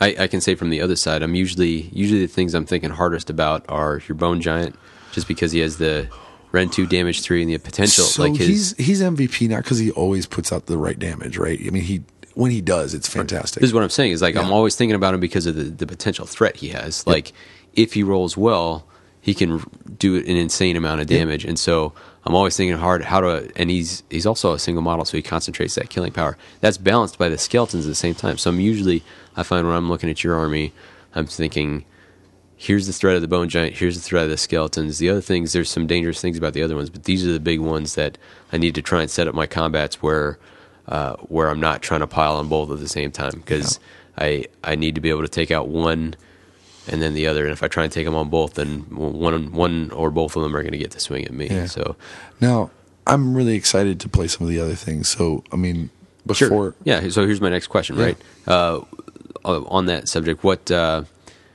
what is a scroll you have not played with yet that you are really looking forward to getting out there? So I'm I am interested in playing. Um, I, I think what I'm most excited about is um, like Vampire Lord on a Zombie Dragon. Mm, nice. Okay. Um, it's it's again it's So because generic. of because of something that it does, or just because of the visual? Like it's the visual. fun to push So a I've monster got around. I've got an idea for I've got the um, the the Phoenix okay. the fire uh, Flamespyre Phoenix um, with a i'm going to put my zombie or sorry not my zombie my my vampire lord on top of him so flying around and he's going to be kind of a, a green black feathers with my ethereal flame coming off of him just a different model than the one they have kind of going off my theme um, but he's i mean i like the mortarchs like i said i want to build mannfred but my army is so unique that I like unnamed characters Right. in my army. You know and, I- and I think that that Vampire Lord on Zombie Dragon is the equivalent. Alternatively, um, kind of on the Tomb King side, I took um, the Griffin from the Empire kit, Yeah. um, the big Griffin, and uh, painted it up like a statue, like a copper statue, and uh, you know can play that as uh, like a Necrosphinx or a Tomb King on a um, um, Royal War Sphinx. So something like that. If I put the the so, you know, being able to have those on the table to play against, and they're I mean again they're high output. They come in and they do a lot of damage. I don't know how fragile they are. I don't know how to position them. I don't know how to play them. Yep. Um, you know, the Bone Giant is basically the biggest mobile unit that I currently play with. I've only put Nagash on the table uh, a couple of times, so I don't usually, you know, don't usually fly him in and say, "Hey, let's play with Nagash." Um, so I think some of those bigger models, I feel like Age of Sigmar pushes you to have these, you know, a bigger, you know, hero on a on a monster as part of your army, and I think that I think the game just changes when you get up there. All right. So uh, one thing you were saying about your army is you feel like you feel like every unit has value depending on the situation, all that sort of thing, right? Yeah. So You gonna challenge me on that? no, no. Okay. I, I'm going to say uh, think about think about the units you've used. Which ones do you feel like you have not successfully gotten value out of it? And I'm not saying it's that the unit doesn't have value. I'm saying that you haven't maybe you haven't uh, cracked the them. code or unlocked uh, So, how to yeah. use. So what what do you think you feel like you've been squandering or not really seeing the full potential of? So I think um, I haven't built enough mounted units. Mm-hmm. So whether um, horse archers or black knights or Hexwraiths, Okay. I don't have enough of them. I think they come. They start at unit fives, but I think you need a few more for them to start being durable enough to do what you need them to do. Could be. And they're mobi- more. There's mobility there, Mm-hmm. you know, and, and playing against your Slaanesh fast cav, I'm like, can I counter that Yeah. with some other cavalry? Yeah. I don't know. Um, the other side, I think my grave guard are my. I love the those orc models. In ten, they need to be in ten. Like you can't go less than that. Five is just a roadblock or That's five wounds with with Yeah. a okay, not and, great and- save. Yeah, again, if they get in f- at full strength, but I, I hardly ever get the grave guard at full strength, and I've kind of instead of reaching their full potential, they're they're a buffer for my other skeletons, which Right. maybe I should use something else to bubble wrap them instead of grave guard. Yeah. So I don't think I've unlocked them. I don't know if they need to go to 15, um, and then and then movement. I mean, you can't. You can only summon five of them. So unless you roll high and summon ten, again, five isn't going to do much. So it's hard to get them where they need to go. Um, so they either end up guarding a, you know, guarding a, an objective or you know bubble wrapping something. So I haven't really unlocked them, and I feel like they should be cooler than I I play them. And then there's a bunch of this, yeah, the spirit stuff that I haven't um, gotten in there yet. Um, I have a cool combo that I haven't tried, or I tried it in one game, but uh, and it worked for me one time. Um, the Screaming Skull Catapult. When you aim it at a unit, it negate it subtracts two from their um, bravery, and then um, I've got a banshee. So they're two different, you know, kind of. And they, she does a scream, and I, a Terrorgeist would do a similar scream, uh, two d six versus the bravery. Right. So you lower the bravery, you, you roll two d six over there, you know, and you should easily get over the bravery. And for each one of those, you you do a, a mortal wound. So that's a combo that I would love to pull off more, but the um, I haven't gotten that on the table enough, you know. So having a couple of banshees, you know, flying around while your uh, your Necrotect gives your screaming skull, you know, two shots each round. Yeah. you know, just shouting, "Hey, dead! hey, you, dead! Get off my lawn, dead!" so you know, just some some combos like that. That you know, uh, yeah. Again, there's there's you're right. There are quite a few things that deal out mortal wounds that have rend, um, that do multiple damage. Yeah. Um, and you can find things that have movement. Um, you got to balance that with the hordes where you want to get them in a position, you want to hold objectives, and you want to s- sneak them up and be like, oh shit, the skeleton's got to me. sure. Yeah. Yeah. And uh, as far as uh, seeing it from the other side of the table, I would I would agree with that assessment of the uh, like your your archer cav, your skeleton cav. Uh, they have that ability to swap their move and and shoot phase, right? So they can do Yeah. some shoot and scoot sort of stuff. But um, we haven't been in a situation on the board to really see that. They they usually Yeah. end up being kind of sacrificial. So I feel like they've got potential that hasn't been explored Yeah. on there. So So I think some other types of objectives and types of games where you're trying to, you know, in the breakthrough, Yep. where you're trying to get them off to the other side of the table, I think they'd be more valuable. But Yep, five be. of them Yeah. get busted up pretty quick. Yeah, exactly. So, Uh, and yeah, the, the the screaming skull slash squeaking skull catapult. um, Yeah, I didn't mention that guy. yeah, you know, it's a it's undead Skaven running it. Um, that's a relatively new addition to your force. And when we we actually played each other at Wapaka, uh, it was kind of hurting my brain figuring out, oh man, like it's got a Necrotect sitting next to it, and it does four wounds a pop. Yeah, if so it at gets full through. strength, it does. Yeah, it's Yeah, so if it, if it fires off two shots, four wounds apiece, you know, all of a sudden, all my heroes, you know, you got range on all my stuff. Like I've I've got I've got uh, I got to be concerned about losing guys right off the bat if you if you get lucky. So that, that would uh, definitely increase the pressure. It's um, actually it's actually so that's it's not as hard. It's one shot. You roll one dice to see if it hits, and it does maximum four damage. yeah, but your Necrotect is saying you. So yeah, twice, you could yeah. do you could do eight, eight damage. yeah right? exactly. So if it hits, and that's that was got a, it's got a hit, it's got a wound, armor save's Its got to fail. Like value there's yeah yeah. is negative two bravery But for those. but here's the thing, factors. it's it's the same as like we were talking about with the the accidental, like yeah, potential. Right, exactly. Like if uh, well now I know I can't sit here because if he gets lucky, then all of a sudden I'm in the hole and I'm all the way back over Yeah, here. So you I can't say I, I won't ever hit the five up three up. right, you exactly. know. Whatever, whatever it may be. Same thing with the same thing with that bone giant. It's like he's got this huge potential.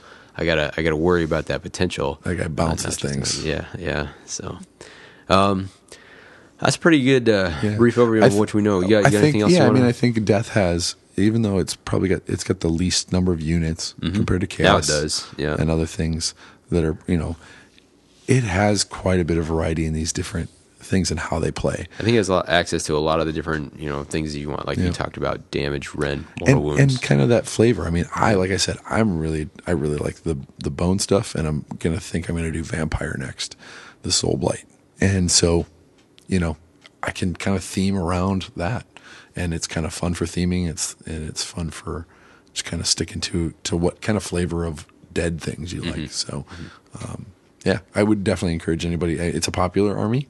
Um, I think a lot of people want to do death because it's uh like you said, it's it's where everything ends up anyway. when I kill Davy's army, I'm just adding to my own, really, uh, and so everything comes home to death at at some point. nice. Right. So uh, Nagash loves you. He wants to embrace you. Please, uh, you know, pick up that malignant box and uh, join me. yeah.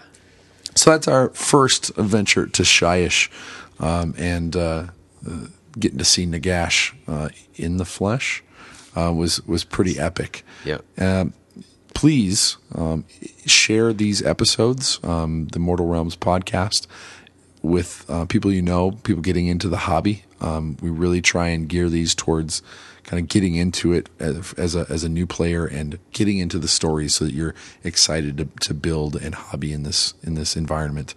Yeah. Um, if you like what you hear, let people know. And uh, if you get a chance, maybe drop us a rating or a review on uh, iTunes. We appreciate that. Um, helps us uh, build up a little visibility there and get some. But uh, huge, huge thanks to everyone who uh, for the kind comments on Twitter. Um, if you want to follow us there, I'm at red underscore Zeke. And I'm at Stone Monk Gamer. Um, and there's, like I said, there's a YouTube channel to take a look at if you're interested. Um, and I post that stuff on Twitter all the time, so you won't miss out. Yeah. All right. We'll uh, be talking to you again before too much longer. And uh, thanks for joining us in the realm of Shyish. Well, our time has expired, and it's time for our reforging. Thanks for listening to this episode of the Mortal Realms podcast. If you know someone who's curious about Age of Sigmar, tell them about this podcast. If you'd like to follow us on Twitter, Mal is at Mortal Realms, Davey is at red underscore Zeke, and Eric is at Stone Monk Gamer. For Sigmar! For Sigmar! Blood for the Blood God. All right. So it was like three hours of recording. I'm sure the coughing was at least half hour.